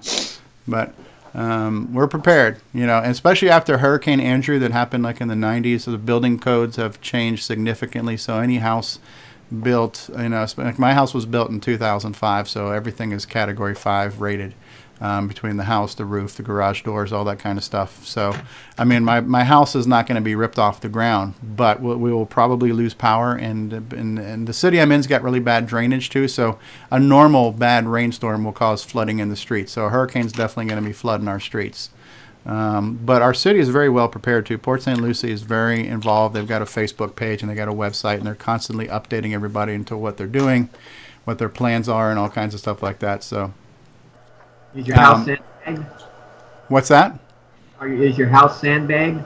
No, no, no. But uh, um, all of our houses are up on a hill, right? So the, the the yards are like they're kind of up, and then they kind of angle down into the Mhm. street. So the houses are up on little mini hills. That's just kind of how they how they're built. Um, Bad drainage had me a little bit worried. yeah, no, but I mean anything can possibly happen. But I mean, it's just one of the things you got you, you deal with it as it comes. Norland, Norlander saying, according to the latest, it's going to head to Tampa on the west coast, which is not good for them because Tampa Bay is going to get a lot of storm surge, things like that. So a lot of flooding is going to happen there. Um, all right. Anybody else got anything they want to mention before we sign off this week? Anything you're working on or want to share or looking forward to? Well, hopefully, I'll catch you before 3:30 next week. Okay. Sounds good. Sounds good.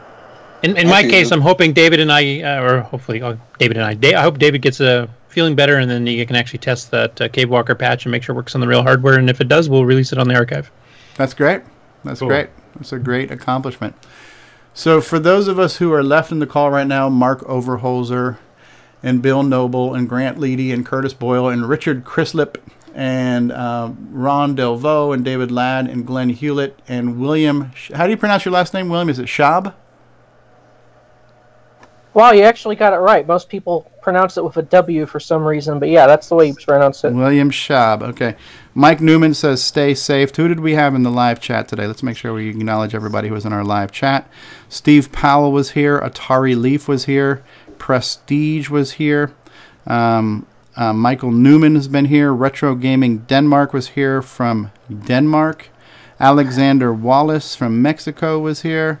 Um, who else was in the live chat? Jim Gerrie was here. Always good to see Jim. Sixty, who is Ciaran, was uh, live in the call and in the chat.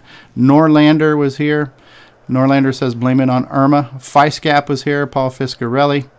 Um, Michael Newman, did I say Michael already? Bosco, that's our buddy Steve Bamford. Nick Marentes was here. I'm, I'm sorry, sorry Nick did not join us in person this week. It's probably one of the first times we haven't had Nick here. 60 Michael Newman. Crash Code was here just recently. Uh, Norlander Feiscap. Okay, so I believe we've acknowledged everybody in the live chat. Thank you guys for being here live. Don't forget, I've got a brand new YouTube um, channel, which I'll be putting a lot more Coco content on. There's a link to that um, on this video. Uh, don't forget, if you want to support the show, there's lots of ways you can do that. You can get merchandise, you can buy a t shirt, you can buy a DVD. We have now just set up a Patreon site. So if you want to become a regular supporter, you can do that. So there's different ways you can help support our efforts. Everything we're doing is, um, you know, for the love of it and for sharing our love and commitment to the Coco and to retro. But uh, if anybody wants to help out, we definitely appreciate that. And uh, John Linville was here earlier. Who else did we miss? Sixty was here earlier. A few other people were on the call that are no longer here with us now. So I want to thank all of them for being here too. And until next week, we will um, bid you farewell on this week's Coco Talk episode 25. We're going to play some music. Uh, I also want to mention one more thing, too, for those of you who are still watching. Something that we started doing that we're going to continue to do um, is that when we go off the air, we continue to record, so there's a little bit of extra after show discussions that will take place for a few minutes. We started adding those as kind of value added content to the audio podcasts. So if you wis- listen a week later, you can hear some extra stuff. But I'll also start making some of that stuff available on Patreon too. So for the people who want to have some behind the scenes content, some extra content, we'll make uh, more things available to you there too. So um, until next week, we are going to sign off live on Coco Talk. Thank you all for being here. We're going to play some Coco music, and we'll see you all next week. Bye, all. Bye. Bye, everybody. Later.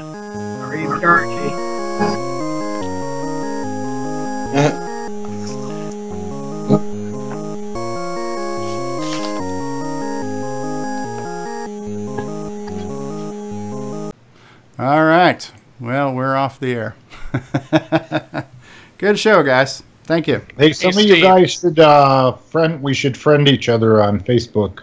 I just uh, hooked up with um, Mr. Ladd there.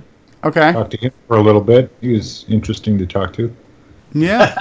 I am. You're the first person to say that. Especially if you want to talk about floppies, then he'll talk your ear off. Yeah. Well, David's been doing good. He's breaking stuff and fixing it. Well, not only is he fixing things, but he's getting accolades for fixing them now. So, Yeah, you got quite a few credits there on the updates, that's for sure. yeah, I should have said something. There's one of those Speaking that of was uh, about the fixing things, I've been playing around with MAME, and uh, I've been using the audio on command and the motor on to actually listen to audio on a tape. And there's this weird echo effect that happens. Uh, you could see it happen with Space Probe Math, even. You know, it's supposed to uh, cut off the audio before it uh, before it loads the next bit of code off the tape, and you can still hear like the code actually coming through. I don't think that happens on actual hardware, but uh, I'm trying to uh, actually listen to this, learning the 6809 series tape images, and uh, it's basically unlistenable because there's this weird. I don't know. It, you'd, have to try it for yourself. I mean, you can uh, attach a wave file that has audio on it and just try to play it that way, and you'll see what I mean. It would be nice if that could be fixed, but I, I don't have the uh, expertise to uh, work on it. hmm. So this is in the emulator that that's doing that. Yes, on MAME. Yeah, good. Good luck getting one of the developers to touch that. we we were lucky to get um, Ron to help push the fixes for or get them to look at the floppy issue, and that's only because it was causing data corruption. But if it's just a little audio annoyance, pff, yeah, it could be months, if ever. Hmm. I just discovered something. You know, I tried to um, I tried to copy and paste the, the chat transcript so I can repost it later. For the first time, I just tried pasting this into Microsoft Word, and it's actually getting the little pictures of everybody's thumbnail from YouTube and stuff like that too. So that's kind of cool to save as a document, but I'm not sure that's going to paste back into YouTube very well. But we'll see. So it's doing the emojis, you mean? Or? Well, not not not the emojis, but more like the little the little picture icons, so your little profile pictures next to your Okay. names and stuff. Yeah. It is text only. You know, MS DOS I. I have to uh, give MAME credit for even uh, implementing audio pass through from the tape port because, uh, as far as I know, it's the only emulator that actually does so. Mm, I think XRoar does too. I think XRoar you can load cassettes. I'm not sure how it does if it does the audio part of it, but Yeah. But uh, Steve, I posted a link for an interesting floppy audio video if you want to take a look. where's that at? In the group chat that's for this video chat. talk that we're in. Hmm. Let's take a look at that. What is this called here? Here's a floppy video music for you, Steve. Huh? Floppy Floppotron. Oh, this is where they're playing music on floppy drives. Yeah, I've seen that before. Yeah, that's cool stuff. Enhanced by Curtis he needs to flatbed plotters. What's that? Uh, I was saying Curtis. No, I was going to say Curtis needs to make a song that's played on floppies and hard disks. Oh God. I'll, I'll stick to my guitar over here. It's much easier. Yeah, right. but what- not so what- nearly as geeky. No crap. no I'm, crap. I'm, I'm, I'm a geek up to the point of where laziness wins out. Yeah, right. Aren't we all? Definitely. Well, hopefully by next week we'll be able to show off the new Coco Talk T-shirts and mugs too, because I'm looking forward to seeing those.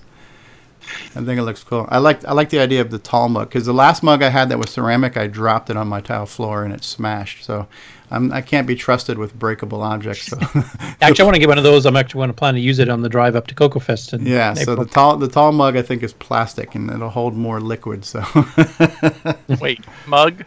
What? What? I Mug. missed that one. I must yeah. have. Uh, yeah, the the you know from the retro swag shop, I have a new logo for Coco Talk, and I ordered the new mug. It's a tall mug. It's like a travel mug you can put in your car. It's got a handle on it. Like it's got the little uh, lid that goes Yeah. on too, so it doesn't splash. And Yeah, yeah. So I'll have to order me one. looking forward to showing that off, and hopefully next week on next week's show. Are you going to bring some of those T-shirts? I don't TV know. assembly? I don't know because I have to pay for them in advance, and I, I doubt I'll be able to afford it. So um, I, might just bring the same thing. Like I'll have maybe a sample and then some business cards if somebody wants to order them online. You know. Um, so do you, that, do you have two, plans, Steve, for doing a, an official CocoFest shirt for the next CocoFest? Uh, I don't know because I I don't know how I don't know if the right word is entitled to do it because I am not Coco Fest. You know, so I was you know I know you wanted to do one before, but well, it's the like thing is, like Coco Fest, the organizers haven't done the shirt in years. They didn't do last year's. They didn't do the year before. Yeah. I think Neil Blanchard did the one year before, didn't he? well I know Jim O'Keefe had done one last year. Or did Jim? Yeah. So it, Yeah. basically, it's, it's almost like a volunteer thing. They don't do it themselves. So as long as you just let them know. So if you know Mm, somebody they- else, yeah, re- that's the part I want to would want to do that in the proper diplomatic way if that was. But I think you happen. and Joel working together could make a pretty wicked one. It would be a nice bonus one. And those usually do sell fairly well because you it's a souvenir of the fest itself. I'd like to Yeah, come I up with agree. And good artwork's a bonus. Yeah, Joel does good artwork, and, and did you, you you guys saw what he did for the cartridge, right? How it looks like an old Tandy cartridge Uh-huh. for bomb Yes. threat. That looks really good. I'm just waiting for him to pop up on eBay saying retro classic. Right, right. Well, the new, what's what, what's the, what's the term for that? New new old stock or whatever. So it's uh. Air. So this is new new stock.